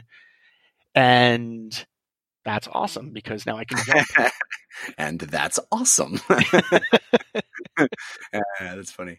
Um, yeah, and every time we have uh, Heather Alexandra on the show, she goes on and on about how much she loves Final Fantasy 14, and you know, it, it, it clearly is a beloved MMO at this point. People, re- it's really working, and I'm so glad because I tried it when it first launched, and it just didn't hook me. And I know it's very much a different game now than it was, but um, you know, MMOs are, as you said, they're they're a they're a daunting. You have to fall in love with them. You really have to really commit, and uh, so I haven't yet. But man, Uh, everybody someone in talks about. someone in the chat asked if it still has a monthly sub. It does. The there's a lower tier one where if you only have one character, that's I think after tax for me is twelve dollars and eighty cents a month. Uh, but there is a free trial now that they just they just improved it um, on both PC and PlayStation 4 that allows you to play. Um, okay, so the free trial dumped it's like time restriction or something like that. You get to play up to a certain level now. I think. All right. Very cool. It's Final Fantasy 14. Uh, I know both you and Christian are still crossing those animals. Um, Mm. Christian, you want to jump in and talk a little Animal Crossing with Mike? Um, I still love it. My kids are still Nightmare uh, Island owners in it. They just like oh no. just, just dump their stuff anywhere. Like there's no order. There's no reason. It's like, oh, I caught another one of these zebrafish. Plop it here. Where are you gonna put? Go sell it. You know what that is, Christian? That's that's that's just bad parenting, is what that is. It, yeah, well, yeah, and their mom keeps sending them letters too. So it's the mom in the game. The dad never sends you a gift in the Animal Crossing. Thanks a lot, deadbeat Animal Crossing dad. Um, I still, I really love the game. I've been playing some nighttime Animal Crossing, and my goal is just to show them like a really nicely organ, like, oh yeah, yeah, Dad's house does have multiple rooms. Like, why? Because I had focus when I played, kids. I knew what I was going. but it's real. I mean, it's hard for me to say, you know, anything else about the game that I haven't said, Jeff. I know I'll never get to convince you to play it, but it is just so dang magical. And oh, also, and then I'll let Mike only praise the game, as I'm sure he will. But Gary Whitta's uh, animal talking oh my goodness. so delightful and i can only imagine the time he put in to build his little set little i'm not trying to be uh, dismissive of it but you know actual in the game world and i'm so excited for the plans there elijah wood the story of elijah wood going getting in the Mhm. turnip market like it is a game that gives me delight even when i'm not playing in the in the headlines and the stories it was a game that brought me that before it even came out with the crossover with doom and you know the fan art people were doing. And it's just, it's a real treat to see my oldest now in our museum that they finally built, um, go in and like want to actually be interested about the animals in there because there's also that story too of like the science teacher giving we talked about half-life Alyx how they taught on the the window in vr but people have done like real guided museum tours in their animal crossing museums and my daughter like loves uh aquarium and, and loves like learning about at one point she wanted to be a marine biologist you know she's four or whatever whenever she was she's like i, I want to do that um she still is interested in all that stuff so like she'll go in there and i can see like her wrestling with like the interesting information but then also wanting just to go like run amuck in the world like pull at her. She's like yeah yeah yeah i don't care about this fish anymore. And then she just goes and wreaks havoc. But i i still love it. Mike i'm curious like when you play do you have focus and gold? And are you like grinding out the turnip market all the right ways or you kind of just going in and picking some weeds? I, I no, I I go in with a purpose, uh, not the same purpose that my partner Amanda has. She is re she is in the process of redesigning her island, and I'm just wildly impressed. Like she has a patio cafe, and she's been. I, I showed her how to uh, how to download. Um, the designs using the QR codes in the app. So she's done a ton with that. She's like has like this custom kitchen with uh with ca- with like cabinets that she downloaded uh that are essentially they're just like two dimensional. It's like going into an IKEA.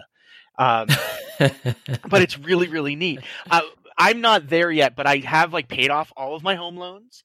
I have uh, bridges that connect everything. I've got inclines. I, you know, I, when I go in in the morning, like I have this, like I have this silly ritual that I go into my house, I pick out my clothes for the day, I find my four fossil spots, I find my money tree, I find my money rock, I find my money spot.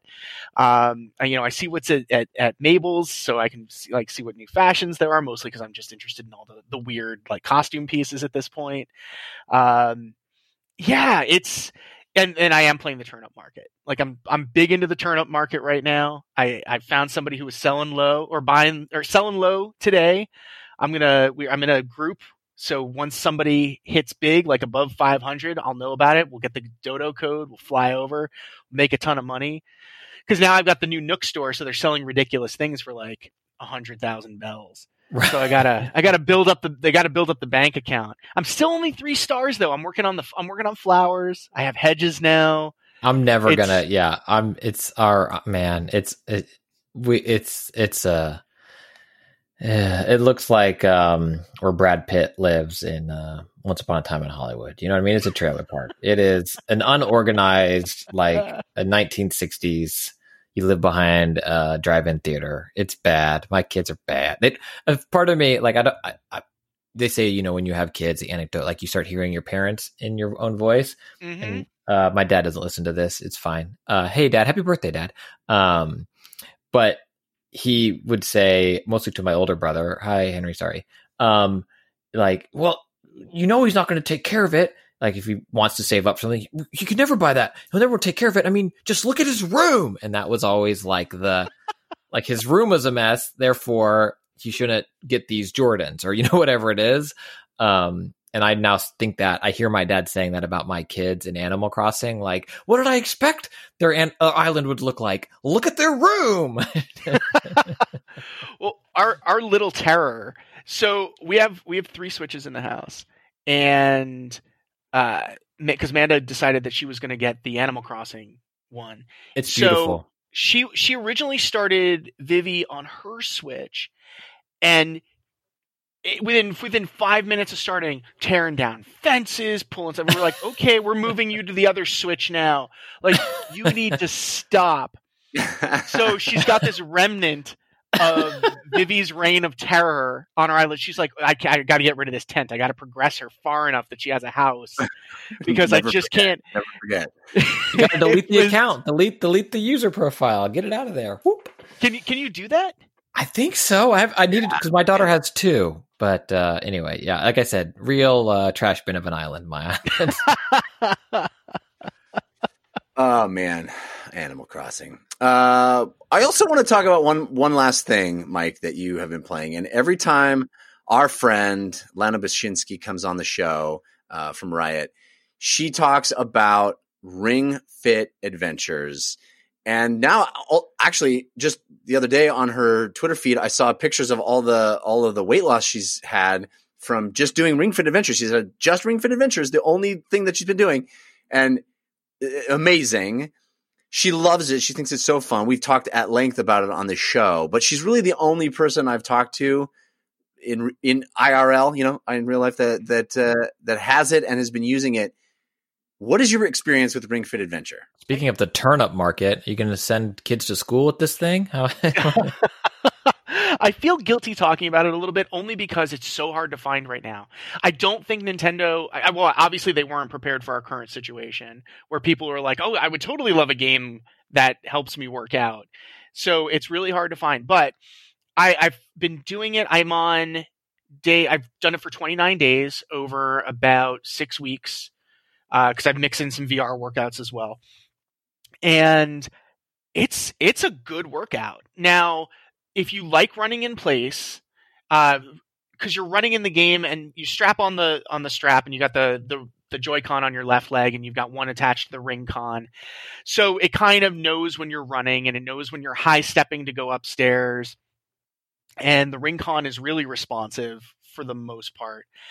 Uh, but it's it's a tough workout. I, I finished the first day and I was like, this this this is a video game. Why am I why am I feeling like it kicked my butt?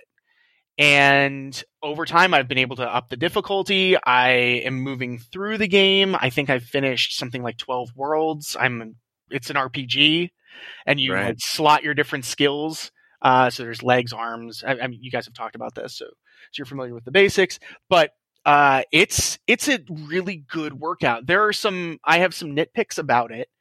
Um, just that there are not all of the the exercises for all the the different parts of the body progress at the same rate. So you could end up with not having an arm exercise that's as strong as your leg abs and yoga exercises. Hmm. so it is a game and that does impact the gameplay of it because each of the different color enemies are vulnerable to different types of attacks. Um and it's fun. Like that's the most important part for me Oh, is that you're it, as a game, regardless of the workout, it's it's fun enough that you want to do it. mhm. i would say it's fun enough that i go for longer than i realize i'm going for Yeah, that's great. See, that's that's the key I think to something like that is that you, you push yourself not because you feel like oh I got to finish my workout, but because you're actually engaged. It, Yeah. it it does the job. It it definitely gamifies the workout routine in a way that um, gets people to come back. And it's encouraging, and it, it's all the things you need a workout to be in order to feel good when you're done. Um, the the biggest challenges about it are if the Joy-Con strap slips a little bit and it isn't on the right part of your leg, some of the exercises don't read terribly well. And a lot of those are the ones where you're on the ground without the ring con, where you're doing like knee to chest or uh, some of those. If it doesn't read quite re- well, then you, there's a little bit of, of momentary discouragement. Like, well, I know I did that. Like, why isn't it giving me the credit that I know I should get in terms of beating the crud out of one of these little cute monsters? I love I love that this game. I say this every time we talk about it, but it started out as as a, as a butt of a joke for me. You know, like some weird Nintendo being Nintendo, uh, and it's turned into actually the little engine that could. It's people dig it. It's fun. It's effective. Good. I'm I'm happy. I'm happy to be, have been so wrong. Uh, I also I don't know if anybody saw a couple of weeks ago there was a story about that the dude who plays who streams video games mostly Dark Souls uh, using weird controllers. Oh controllers yeah, just finished Dark Souls two, Dark Soul. I don't can't remember which one. Um, using only the Ring Fit controller. That's And wild. The video is him just drenched in sweats. it's it's pretty great. Um, yeah. All right. Uh, well, you know, Mike's here and he he does a lot of writing about tabletop games. He's played VR, so we're going to try to get to a lot more fun stuff. But first, I want to thank our second sponsor, which is Audible. You hear me talk about Audible a lot recent weeks. That's because they want me to inform you about a new scripted audio commentary. Commentary. A new scripted audio comedy written by John Lutz of SNL and 30 Rock. It stars Paul Rudd and an all star comedy cast uh, Jack McBrayer, Paula Pell, Amber Ruffin, so many others. Uh, it's called Escape from Virtual Island. It is set on a remote luxury resort island in the year 2038 where adventure seekers flock to live out their wildest fantasies in custom made virtual reality simulations. Uh, when an, an important guest goes missing, a ragtag search party led by Paul Rudd's maladjusted resort heir plunge deep into the world of VR in hopes of returning with the lost guest and some sense of reality. Start your spring off completely lost in comedy delight. Escape from Virtual Island. You can listen free with a 30-day trial. Just go to audible.com slash virtual island or text virtual island to 500 500. Virtual reality. VR. Virtual reality. VR. I have been playing a ton of VR lately. I think maybe it's a combination of being stuck in the house and wanting to feel like I'm in another place and time, and also having finished Half Life Alyx and just craving more awesome experiences in VR. I've, I've just been I've been playing lots of VR stuff, uh, and I know you and I both played uh, the Room VR recently, Mike. Mm, yes. Um, pretty fun, right? Pretty cool. like, yeah. combination of an adventure game and kind of an escape room uh, idea. Have you played the the mobile games? I haven't. Well, that's not true. I I I um dabbled with them with them, but I didn't really play them in earnest. I've heard they're very very good. Yeah, They're very, very excellent. good. Oh, so good. Uh, they've just gotten better and better, and the Room VR takes all of the evolution of the mobile games, which are now like on PC, and uh, some of them are even on Switch at this point, and just does very cool stuff with it. Yeah, Yeah, it, it becomes very physical, like m- Mhm. physical manipulation of items, and it's a lot of like puzzle boxes and cranks and levers and stuff, which all work so well in VR. Yeah, it's it, that was what it, what attracted me to the mobile ones as well because they really make it, it becomes very tactile, Mm. and and that's always something that is challenging in VR where you have to bridge that divide. It's weird, like uh, Vader Immortal. When I played it, one of the things that jumped out at me was like how cool it was to climb ladders in that game. yeah, yeah, So, and I feel like the same thing about the Room VR. It always has that. It, it has that very creepy, almost Lovecraftian element to it. Um, yeah. It's very Lovecraftian, that's for sure. Yeah, it, it, it does a lot of that psychological stuff, and, and it's it's it's neat. I mean, it's it's it's hard to play anything after Half Life Alyx for me, just from a visual standpoint. But it, it's Mhm. competent and it it it's clever. It's smart. I I like the construction of the puzzles. Uh, I'm not super in love with the teleportation of you know node to node, Mhm. but it works for a game like this, right? Where you need to be standing here and you're just going to work on this puzzle and figure. I I mean, it's basically an escape room, so I I can't really say I should be able to roam around the room. There's no reason to. It, it does everything it needs to do, and it does it pretty well. For you know i one of the earliest vr games that i fell in love with was i expect you to die. So Yeah. when they announced that the room was coming to vr i was like okay it's going to take all of the the cool little escape elements i love from i expect you to die and bring them you know into this setting that i that i've i played the first three room games. I think there's four on mobile. Uh man i love i love that franchise. I love everything that they've that they've evolved it into so I, I'm super excited. Like every time I, I dive into that, I haven't finished it yet, but I'm digging it. Yeah, it's it's strong. It's it's a it's a very worthy um you know worth worth people's time if you have a VR headset. The Room VR. Uh, what else have you been playing in VR? I've been this. I mentioned that I was mixing in some workouts, uh, you know, into my my Ring Fit stuff when I need a little bit of a a, a break, and I started doing Box VR. Yeah, Um, and I made the mistake on the first day of just jumping into the daily workout after I did the tutorial, and and that hurt a lot. Uh, but uh, but the one I, I'm I'm super into right now, uh, it just came out. It's called Supernatural VR, and don't know this one. so it's if you think about the Beat Saber concept, where you've got you know two things in each hand and you're hitting targets in a very specific way. This one is designed specifically around the concept of working out. So whereas Beat Saber was originally a uh, like 120 degree, you know, you face forward and that's your your field of view, uh, Yeah. but they later added the 360 degree to it. Supernatural VR is designed uh, with 360 degrees, but the but there are two big conceits to it. One is that every place that you are working out is in a beautiful place somewhere on Earth. So the Galapagos Islands or Iceland, Oh, that's cool. and it's gorgeous and it's bright and it feels very open. Um, and the other thing is that there are trainers. So there is a trainer talking you through everything, and so it's got um, it's got new music. So like there's a Lizzo track in one of the workouts, for instance. Um, and the trainer's talking you through and it guides you in 360 degrees. So you're hitting targets with both arms and you're turning and with, so it's perfect for the quest. Uh, there's no so you're not because you're not tethered. But Right. the, there's also uh, it's a full body workout so there are these triangles that come at you. So you know how um, beat saber has like the red bars and that you have to like kind of move around and duck around?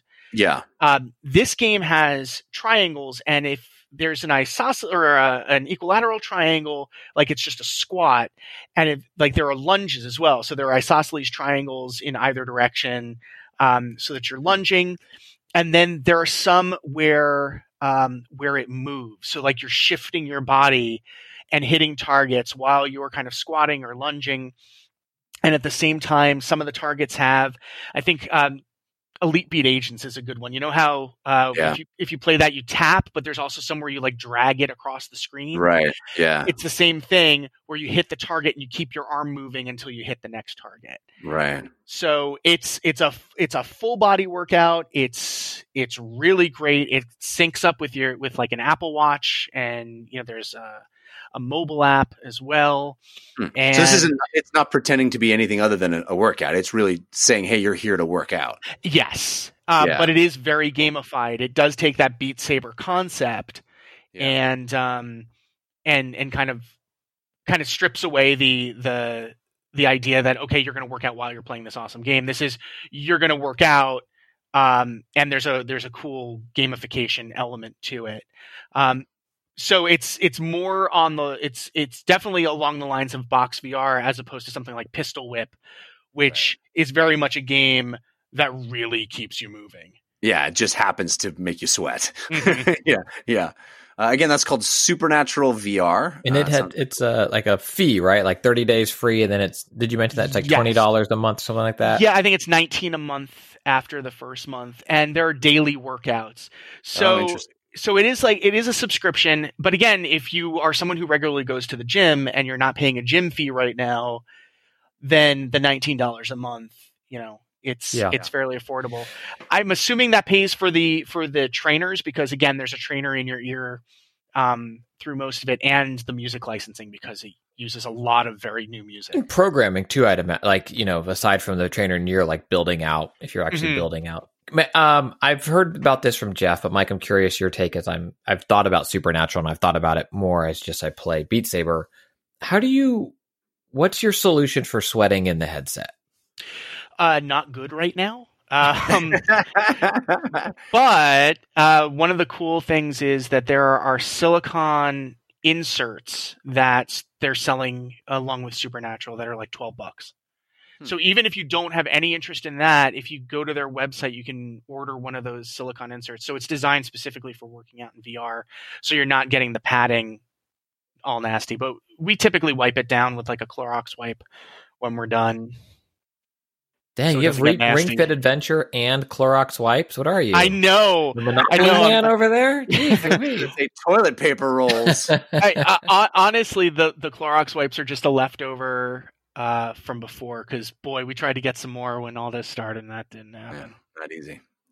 Uh, Christian, I, I have a couple more VR games I've been playing. Uh, one of them, I think Christian, you will you might be interested to check out. I know it's not a great time to do horror stuff, just because uh, you know I do it every day. I go on a walk with my kids. Um, Yeah, exactly. I, I go We're to the grocery store.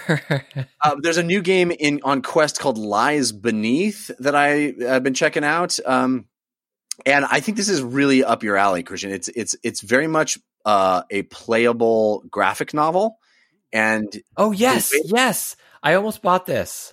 it's cool. I'm digging it, dude. It, you know, it's again hard to play anything after Half Life Alyx because it, it it's not that level, but much smaller team. It is. Uh, I think it excels in its minimalistic nature and it, it does what it does pretty well, pretty smartly. The graphic style is this kind of rad cell shaded graphic novel thing. But the best part about it is the storytelling. It's like you're walking through a graphic novel. You you literally walk up to text boxes that you would find in a comic book and read them and then you're wandering around oh, oh and there's another text box like hanging out over that tree i'll walk over closer to it and then read the next part of the story very very cleverly done the, whole- the whole story is set up with a actual comic book that you stand in front of and reach out and turn the page on but it, they do some really cool stuff too where you as you're in VR and you move your head around, like the images have layers and they and depth to them, so they kind of shift and move as you look at them. It's it's a neat effect and one that I think makes it jump to life and come off the page. It's not like you're just staring at a, a flat image. Um, very clever game. It- you know, it's it's spooky, scary. You know, it's a survival horror type of a situation where there's big, horrible things happening in the woods, um, and relatively linear. Uh, and you know, there's shooting and stabbing and violence and all that stuff. But uh, it's it's a pretty well told story. It's you're you know you get in a car accident with your dad, I believe, uh, and um, and you know you're in the woods and and you got to figure out what to do and where to go and I, I'm digging it. It's called Lies Beneath. It's it's on Quest, which is what I was playing it on, and uh, I, I think it's pretty darn good. Worth. I think it's like 14 bucks. I think it's well worth it. Yeah, I think it looks beautiful. What I keep holding out for, and I haven't heard anything. Maybe I just missed it because of like the weight of the world. I want. I really want to play that um, Walking Dead VR game. I think it'd be. Oh, I've played that. It is. It's it's real good. It, but it, Yeah. there's supposed to be a Quest version because I have a hard time. Well, Link Cable, Half Life Alyx, that'll be my next linked game. I keep send. I keep meaning to send it to you, and I just haven't done it. yet. I'm sorry. Well, It's- I'll give you a new address in a week. Um, Yeah, yeah. um, hopefully, um, my wife is leaving me. Um, what I'm saying is, um, I, I think there's a Quest version in development, and I and I, I'm excited to play that version. I think in my head, I've decided that's my next horror VR game. yeah. Mm.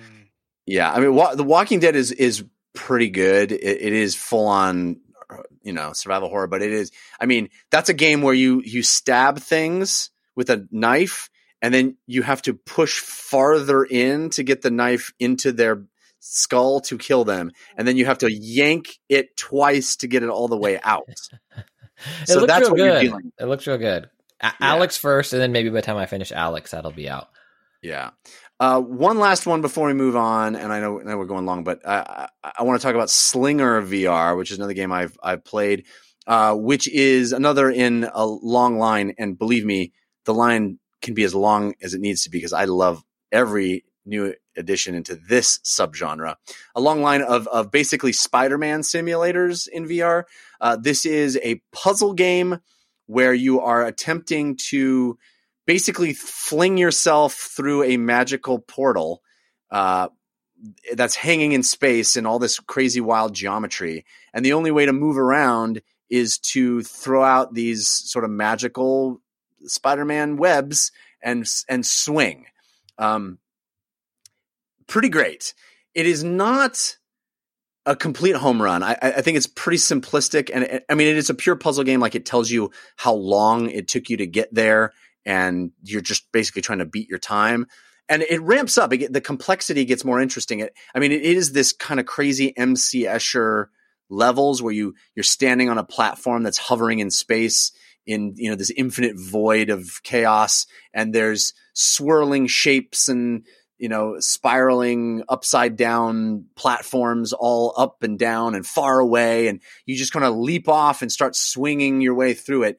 Uh, all of that, by the way, I mean to say in a very positive way, because that's cool and fun. And it, and it gives you a great sensation of, of swinging. And as you, you bend the, the light beam that is your spider web, uh, you pull yourself closer and you have a lot of control over the, the distance. And there's literally no other movement than swinging. Even when you're very close to things, if you're standing on a platform, there's no way to walk or teleport. You literally have to reach out and pull yourself along uh, with the the spider webs.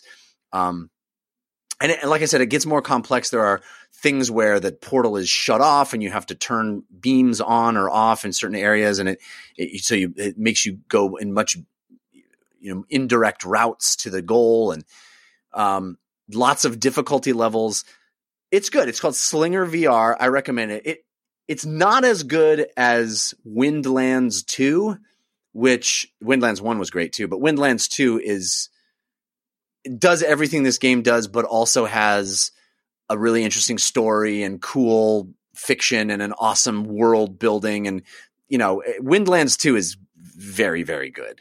Um and so it actually made me nostalgic for Windlands 2 and I reinstalled it and started playing that a little bit. So it's hard for me to recommend Slinger VR more than Windlands 2, although I think it's about half the price of Windlands 2. So there's that. Um, but very worth playing and and and fun uh, and a great concept. But these are you know these are games in contrast to Walking Dead or Lies Beneath that are the kinds of things that I enjoy right now, in particular in VR, where I can just be in a place and just be flinging myself around. You know, it's just I'm just Spider Man in an infinite abstract world of shapes and colors. And I don't have to think about the real world. And I don't have to think about things trying to get me or shooting stuff. It's just pure, you know, flight of fancy movement, uh, locomotion. It's, it's good stuff. Uh, anyway, I highly recommend Windlands 2. All right, uh, let's uh, let's talk. I know we're we're long, but let's uh, let's talk some tabletop time.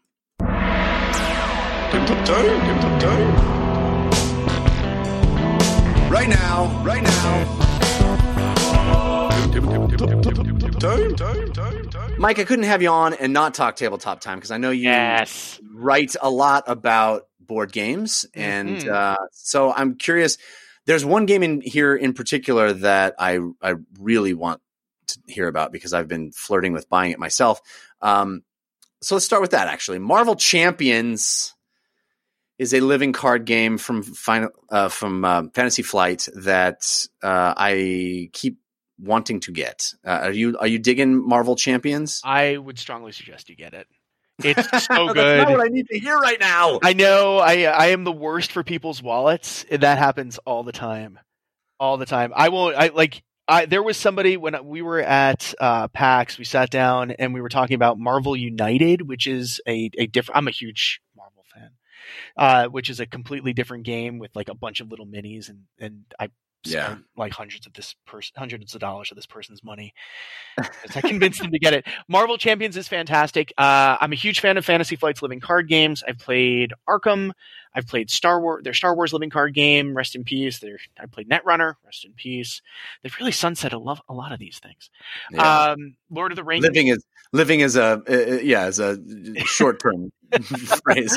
uh, but but for those who don't know, living the living card game format, it's different than a traditional collectible card game because there are fixed distributions, so you know exactly what you're getting in every expansion.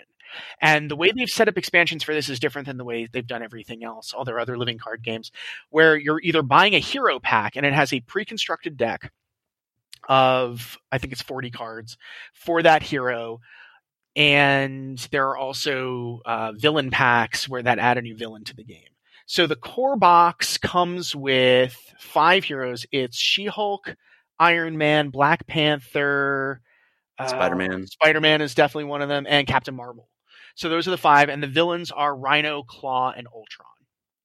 And they've added Captain America, Miss Marvel, uh, Thor, and Doctor Strange is coming. And I'm trying to think like who else they've announced. The uh, bad guys they added Green Goblin. They added uh, the Wrecking Crew, which plays completely differently. So the way it works is you pick who you're fighting against. You have your own decks, and you can play with the pre-constructed decks that they recommend in the core box. The core box, differently than every other Fantasy Flight Living card game, you can play out of the box with four players Yeah. uh, which is which is great. And it comes with the three villains. There are there's a hard mode for each of the villains, and it's very uh, it's very cooperative. And, and I say obviously it's a cooperative game, but even the way it it works, you have to. You, there's a lot of table talk involved, and some cooperative because the, the villains the villains attack you, but they also have like an evil scheme that they're trying to accomplish, Yeah. right? And one of the coolest things about this game, one of the things that I'm like, oh, I want that, is that you're able to switch back and forth between your superhero persona and your alter ego once per turn. And there's things that actually Peter Parker can do that are useful when he's not Spider-Man, right? Exactly. And there's there's a lot of strategy to that because not only can you switch back to Peter Parker, you get uh, you get that version's ability, so you get your alter ego ability ability, but you can heal up as an alter ego, and you're not going to get attacked by the villain. Instead, when it comes around to you, the villain is going to scheme instead of attack, which means they're going to try to progress their their evil plan. So you can either lose by having everybody knocked out, or you can lose if the master plan is accomplished. And just like all of these um, living card games that are cooperative, you have villains that pop up. And you need to, and those get assigned. They they kind of attack specific heroes. There are events that you need to deal with. What's cool about this is uh, hand management is really interesting. It, it's handled very differently. You actually kind of want to spend your cards because each of your cards, you know, has its own ability that it can do, but it has a cost. And the way you pay for that is by spending other cards that have their own currency value in paying for paying for cards. But if you if you go through all of your cards, you actually just shuffle up and then you have your deck back. But there's a penalty for it. You have to draw another encounter card um, immediately when you shuffle, and you resolve it the next time the villain goes. So there is a so you get all your cards back, but there's a penalty to it. It's it makes for a really a really interesting uh, dynamic, and there you know you could be going through and feeling like, hey, we're doing really well, or you could be behind and then have to adapt to that. Every hero comes with their own specific, like, um, I can't remember exactly what it's called, but it's their own bad thing. So, like, Peter Parker's is, I think that uh, he's overdue on his rent, and Right. like it, you have to you have to do something to get rid of that card, or else it will uh, it'll continue to to haunt you. So there are things that pop up along the way that you, as a hero or their alter ego, have to deal with in order to be able to focus back on the villain. So there's very much that comic book element. Man, it just sounds super rad. And you can play it as a solo game or two players. It's uh, up to four. Um, It I've scales actually- really well. Yeah, I heard it actually is really good as a two player game It is. as well, which is you know pretty great. Uh, so Marvel Champions from Fantasy Flight is the name. Um, I I have also been playing Everdell, which you have listed here as well. Yay. I kickstarted it, uh, and uh, so uh, are you are you digging Everdell? I know. I think just didn't it just come out with an expansion for that too? There are a couple of expansions. Um, I think there's three now. We have one, Pearlbrook, which we're about to get to the table. We've now played it enough times that we're like, okay, let's let's let's add it. They don't recommend that you play with all of the expansions at once. They Mhm. recommend that you do one at a time because there's the the Pearlbrook, I believe it covers over part of the board and then adds some new stuff to it. So it's a very Yeah. cool engine building game. It's cool. It's it's it's really a beautiful game. The art is fantastic. Um, it's like a three dimensional board where you've got you know like a tree house basically that you put together and and put things on top of. Um, but it's basically a very light worker placement game. Uh, I mean, I guess not that light. It's fairly light, uh, but it's got some cool dynamics to it. Really lovely components. I, for me, the the big draw is how pretty a game it is. Yes. It's a Yeah. very pretty game. And those components, those those those rubbery berries. The berries, and- man. Yes. I just want to. I just want to hold them in my hand. yeah, they're they're lovely little like as you said, rubbery uh, berries that are a currency that you get in the game too. and like the, the stones are nice and smooth and the amber is great or the uh Yeah. the resin. And then you've got the the wooden sticks. What I really like about the game is there's a lot of variability to it each time you play because there are the there are events that are common every time, but then there are these cards that you deal out that are like, well, if you have these two characters or these two villagers in your town, you can then spend a worker to go and claim this victory thing, and it gives you it gives you a, a, a chunk of victory points. Yeah, yeah, it's cool, and, and the art is so great that it like has that little person in the picture of the place. So the card with the place has the person, and the card with the person has the place. Uh, it's very clever, very very clever. and that that mechanic where you've got you only, you're only going through about half of the deck every time you play, and there's this central marketplace where on your turn, instead of placing a worker, and this is one of the things I really like, is it is is it gives you a lot of flexibility. If you have a specific building, you can then get the villager for free. Right. once. Um, Yeah. And there's only 15 spots in your village, so you have to kind of be economical and think about, okay, what exactly is my end game here? How am I scoring my points? Yeah, we, we like this one quite a bit. It's uh, it's called Everdell, and uh, yeah, I think it's pretty popular on BGG right now too. So, um, but I have to say uh, I have a bit of a blind spot for the next game because uh, I was I guess I was a little too old when Power Rangers happened. Uh, I never got into the Power Rangers, but people love the Power Rangers, and you've been playing the new Power Rangers video game, Heroes of the Grid. Or, sorry, Um, board game. Yeah, this is this is the board game. So Battle for the Grid is the video game. Heroes of the Grid. This was a this is Renegade Games. This was kickstarted.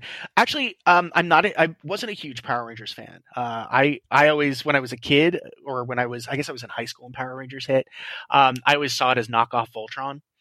So- Yeah, me too. I actually, I was a. This is a dumb little side story, but I, I went. Um, I was a, um, a um, exchange student to Japan, um, and when I was in high school, and while I was there, we saw these people dressed in these weird costumes at Tokyo Disneyland, and we thought it was the goofiest thing. My friend and I made fun of it. It was this, this goofiest thing. Look, look at they're trying to be Voltron, and they're just in these terrible costumes. And then, like three months after we got back it arrived in America and became this huge thing. And we just, I had this bad taste in my mouth because I had seen it before I knew what it was at all. And it just Mm. seemed like the most goofy thing. Anyway, so I never got into Power Rangers. So I'll be honest, I, I, I wouldn't have been so attracted to this game if it wasn't designed by Jonathan Ying, because I'm a huge, huge Star Wars Imperial Assault, uh, Assault fan. Yeah. Um, and I have everything for that game. I I'm running a campaign for the kids that we need to get back to. That's I've rad. like I have this whole like PowerPoint that kind of tracks like all the story beats in the game. Uh, but Jonathan Ying, he did uh, Star Wars Imperial Assault. He did Doom for Fantasy Flight. right. uh, he- a good game. Yeah, it's it's rad. Um, and he did uh, the Nic- uh, Nickelodeon Splat Attack, which had some issues, but was like but it was like all of these wonderful nickelodeon characters. So it's uh, also a very cooperative game. It's very challenging. Um the minis are nice and big. I have like a giant megazord mini uh on my uh, I, it's not even anywhere near the game. It's in my, my office. It's so pretty. And the way it works is uh, you've got a monster and a boss and you need to like there's a lot of, of combos that need to happen a lot of table talk. It's good for us with the kids. The kids love playing cooperative games um but they also love like a really good you know they love competitive games they love cooperative games. If we can get them around the table if we can get them like talking and like strategizing they feel great. And i got it mostly to play with the kids.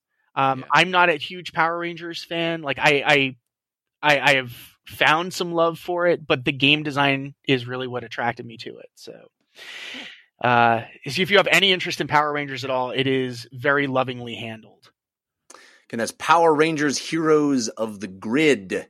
Uh, Christian, you have been sitting around a table doing some some cardboard manipulation as well, haven't you? Yeah, so I, I've ordered some new ones, and we've blasted through some ones we've had sitting around. And as we talk about table time, I want to rem- remind people of the joy of puzzles. You know, those little cardboard Jigsaw puzzles. jigsaw puzzles. Yes, not Yeah. the reboot of Saw Jigsaw, but like you do it, you do it at the table or ground. Um, and my kids have started advancing from like the, you know, I feel like when you have little kids, it's not uncommon to see like toddlers like those blocks, like wooden blocks. Um, and then I feel like for a lot of people, maybe they kind of fall off. Um, and I found for us the the key was to find puzzles that are actually good cardboard. um, a lot of times, you know, if you're at Target or wherever, and like, oh, the there's the Frozen Two puzzle. I mean, some of those have been hit and miss, right? Like those impulse purchases or like holiday or birthday gifts or whatever, and it's like an IP the kids love, but the puzzle itself is poor quality in terms of the the weight of the cardboard or the cut. Like there's nothing more frustrating than dealing with a complicated part of a puzzle and you think it's right, but it doesn't fit the way it should. Very frustrating. So I'd recommend getting, you know, reading reviews or finding some good puzzles that have a nice weight to them and a, and a good clean cut. And then the the two I ordered, this is not a promoted uh, part, but um, I've talked about Mondo and their posters a whole bunch. Um, they have some really cool puzzles, and I, I took the plunge on a couple of thousand piecers. I sent you a link to one, Jeff. They have a D and D box. I know that D and D box is still cool. It's the old classic red box uh, D and D. I also like that Captain America one you showed me. It looks so rad. Yeah, so I bought the Captain America one, and then I bought two. They have a U.S. National Parks puzzle. I bought two. Surprise to person I gift the other one to, if you're listening. Um, and I think Me? in- no, that'd be the Dungeons and Dragons one, um, which is going to be a bear of a puzzle, man, because it is. It's just like the thick red borders that are just like have fun. Um, but to me, as someone who fell off of jigsaw puzzles for a while, because as a young adult, I had this thing where like I need to finish it. Um, and to me, the key is to be able to have a place where you can leave it. And Yeah, for sure. I find that so joyful now to just walk by and be like, oh, maybe there's a, I got one, and then move on. And I've kind of like let go of like when I let go of like Xbox achievements, you know, and Right. like that the kind girls of girls don't mess with it though. They don't. Uh, well, so- no potential of getting it messed up. the thousand piecers. That's going to be the next step, right? That I have a table in mind where they're going to sit and be off the floor for a dog and stuff. But right now it's coffee table, and we're doing hundred. I think the biggest we've done is a two fifty, and so they know that that's going to be our project for the week, right? And we'll tinker with it. The first time we did, we did the 250, my youngest swept the table because she wanted a color there. And I get that, you know, small space. Um, but there are some beautiful jigsaw puzzles out there now. And then if you like it so much, you can always put a little like uh, glue on it. And you've got a beautiful picture to hang. Awesome. All right, I need to thank our final sponsor, which is Postmates. Well, we're in a Postmates world. We're in a Postmates world, so you should be using Postmates. Uh, we are uh, we are staying at home, and food can be brought to you. You don't have to just limit yourself to things that actually already deliver. Um, and I've been using Postmates now because uh, we can't just make food for ourselves all the time. We make a lot of food for ourselves, but my wife and I have decided there are some nights where we just want it to be taken care of. And from late night tacos, you know, to even just like an early morning uh, smoothie, you just kind of need food delivered to you fast. And that's where Postmates comes in. So, Postmates can get you stuff in your neighborhood, local stuff that you doesn't usually deliver. It can get it delivered right to you. No more trips to the store. You know, you can stay in and be safe and not have to put that mask on. Uh, just go download the Postmates Postmates app on iOS or Android. Find your favorites. Get anything you want delivered within the hour. And for a limited time, Postmates is giving listeners of DLC $100 of free delivery credit for your first seven days. What? $100 of free delivery credit for your first seven days? To start your free deliveries, download the app and use the promo code DLC. That's promo code DLC for $100 of free delivery credits with no minimum purchase for your first seven days when you download the Postmates app. Anything you need, anytime you need it, Postmate it. All right. That's going to do it for this episode of DLC. We do have parting gifts coming up, so stick around for those. But Mike Futter, thank you so much for being here, man. What a great time it's been chatting with you. Thank you so much for having me. I've absolutely loved this. I'm glad to hear that. Uh, tell folks where they can keep up with you and the things you do online. Oh, great. Thanks. Um, on Twitter, I'm at Futterish, F U T T E R I S H. And I also have a podcast that focuses on the business of games for the rest of us called Virtual Economy. So that's at Virtual Econcast. Very, very cool. Christian Spicer, what about you? What do you got going on? Twitter is always a good way to see things as they happen. I am at Spicer and then twitch.tv slash Christian Spicer, where I stream this show typically at 7.15 p.m. Pacific. And then in May, we'll be doing the bulk of my uh, streaming to raise money for St. Jude. So it'll be Friday nights. I'll be playing Monster Hunter World. And then Saturdays, I have fun streams like this coming Saturday at 8 p.m. Pacific with you and Tim. I'll be playing some Streets of Rage 4 in the background and we'll be hanging out and chatting. So head over to twitch.tv slash Christian Spicer and uh, come hang out with us. Very, very cool. You know what we did this week actually for the first time was I, I just, for the very first time I did the Jackbox thing. Man, that's fun. It's so, it's so well done. It's so easy well to done. do as a stream. So easy to do and so fun. So great. Such perfect thing for, for, um, you know, our current situation of not being able to be in the same room with people. Um, very well done. Um, you can follow me on Twitter. I'm at Jeff Cannata, which is spelled with two N's and one T. Uh, you can email this show here, DLC, by uh, sending us an email to dlcfeedback at gmail.com. We love getting your emails, letting us know what you think about the show, um, telling us games that maybe we've missed that you'd like to tell us about. Anything. We love your comments. dlcfeedback at gmail.com. I also have a couple of other shows if you want to hear more of me during your week. I talk about movies and TV shows over at the Slash Filmcast. You can find that at slashfilmcast.com. Uh, we had a really fun episode last week, a wild one, uh, with uh, Alan Yang, famous director and writer. Uh, Alan Yang from um, he uh, did Master of uh, Master of None, and he had he decided what movie we were going to talk about, and we talked about Demolition Man from 1993. So it's a wild one. Great, great episode.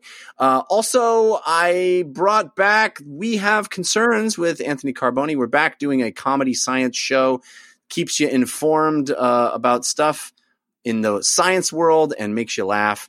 Uh, you can find that at wehaveconcerns.com or anywhere you get podcasts. And I also have a long form D&D show, uh, live play Dungeons and Dragons. Very much proud of it. Uh, we're continuing also in the stay at home world uh, with a side adventure. I urge you to check it out. I think you'll like it. We just had our one year anniversary of that show, and I'm super proud of it. Uh, you can find that anywhere you get podcasts uh, by searching for The Dungeon Run. You can find it on YouTube by searching for The Dungeon Run there. It's a video show, or you can watch it live as we record on Wednesday nights at 6 p.m. Pacific time at caffeine.tv slash the dungeon run. All right, let's wrap the show up now with our parting gifts. Hey, give us a suggestion of what to do this week. Give us a gift. This is gift. Mike, do you have a suggestion to help people get through their week? Absolutely. If you've got your eye on a Lego set, go do it. Just let the pieces fly onto the table and just put them together. It's a zen moment. I've been holding on to my Voltron set, and I think this is the week I finally busted out and do it. Oh man, I uh, I just googled that Voltron set because I saw you wrote it down here, and ooh, that's nice. That looks Is that real like nice. the off-brand uh, Power Ranger set? Or I'm confused. The off-brand Power Ranger set, exactly. They're all lions. Why aren't they dinosaurs?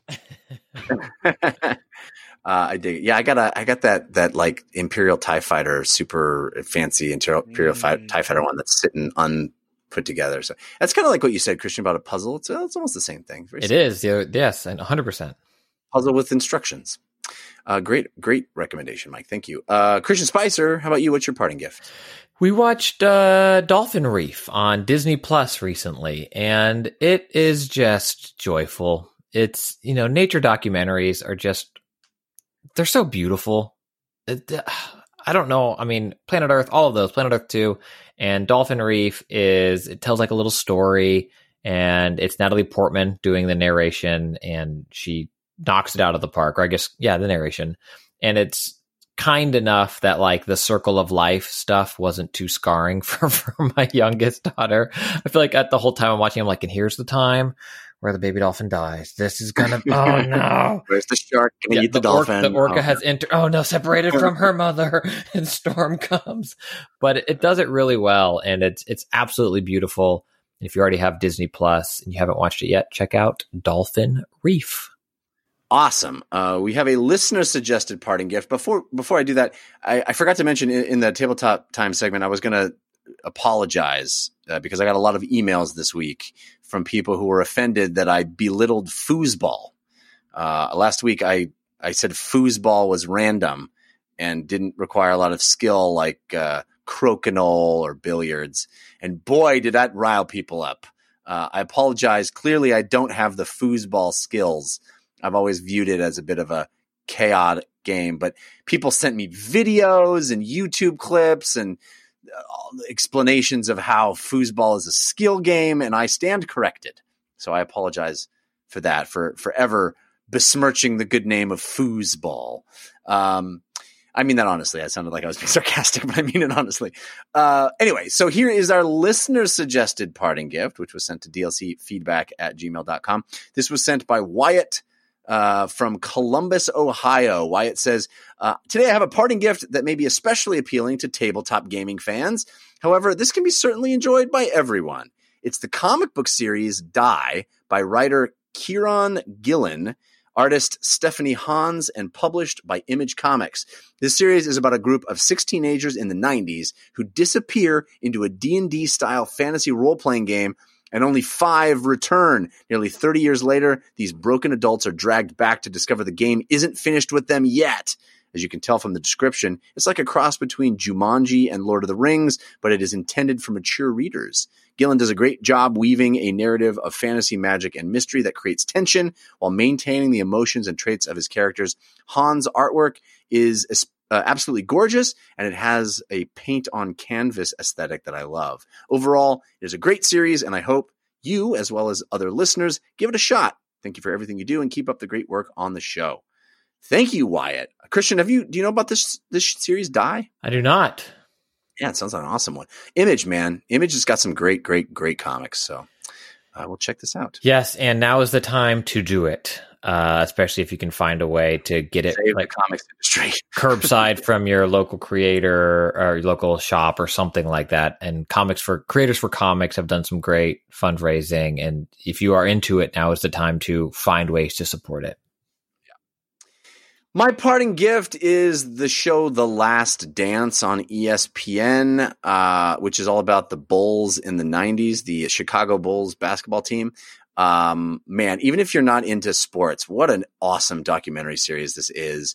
Really digging deep on the interpersonal relationships of the team. And, you know, my, everybody knows about Michael Jordan. Everybody knows Michael Jordan, even if you weren't really around to watch that team. I was. And boy, I remember those years uh, just being blown away by what they were able to accomplish with six championships.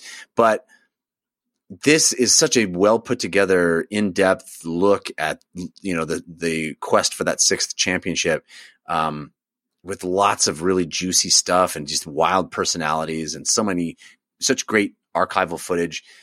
If you have a, a chance to watch it, it's been on ESPN. It's not easily streamed, but man, I'm digging it. Uh, the Last Dance. All right, that's going to do it for this episode of DLC. Thanks again to Mike Futter and Jeff, uh, or, Jeff, me, and Christian Spicer for hanging out with me, Jeff. And thanks to our musical contributors, Patrick L., Sean Madigan, and Zero Star for those fun bumpers. Thank you to our chat room for hanging out with us in real time. And thank you to each and every one of you for downloading us. We really appreciate it. Until next time, think about what you put out into the world. Make it a better place.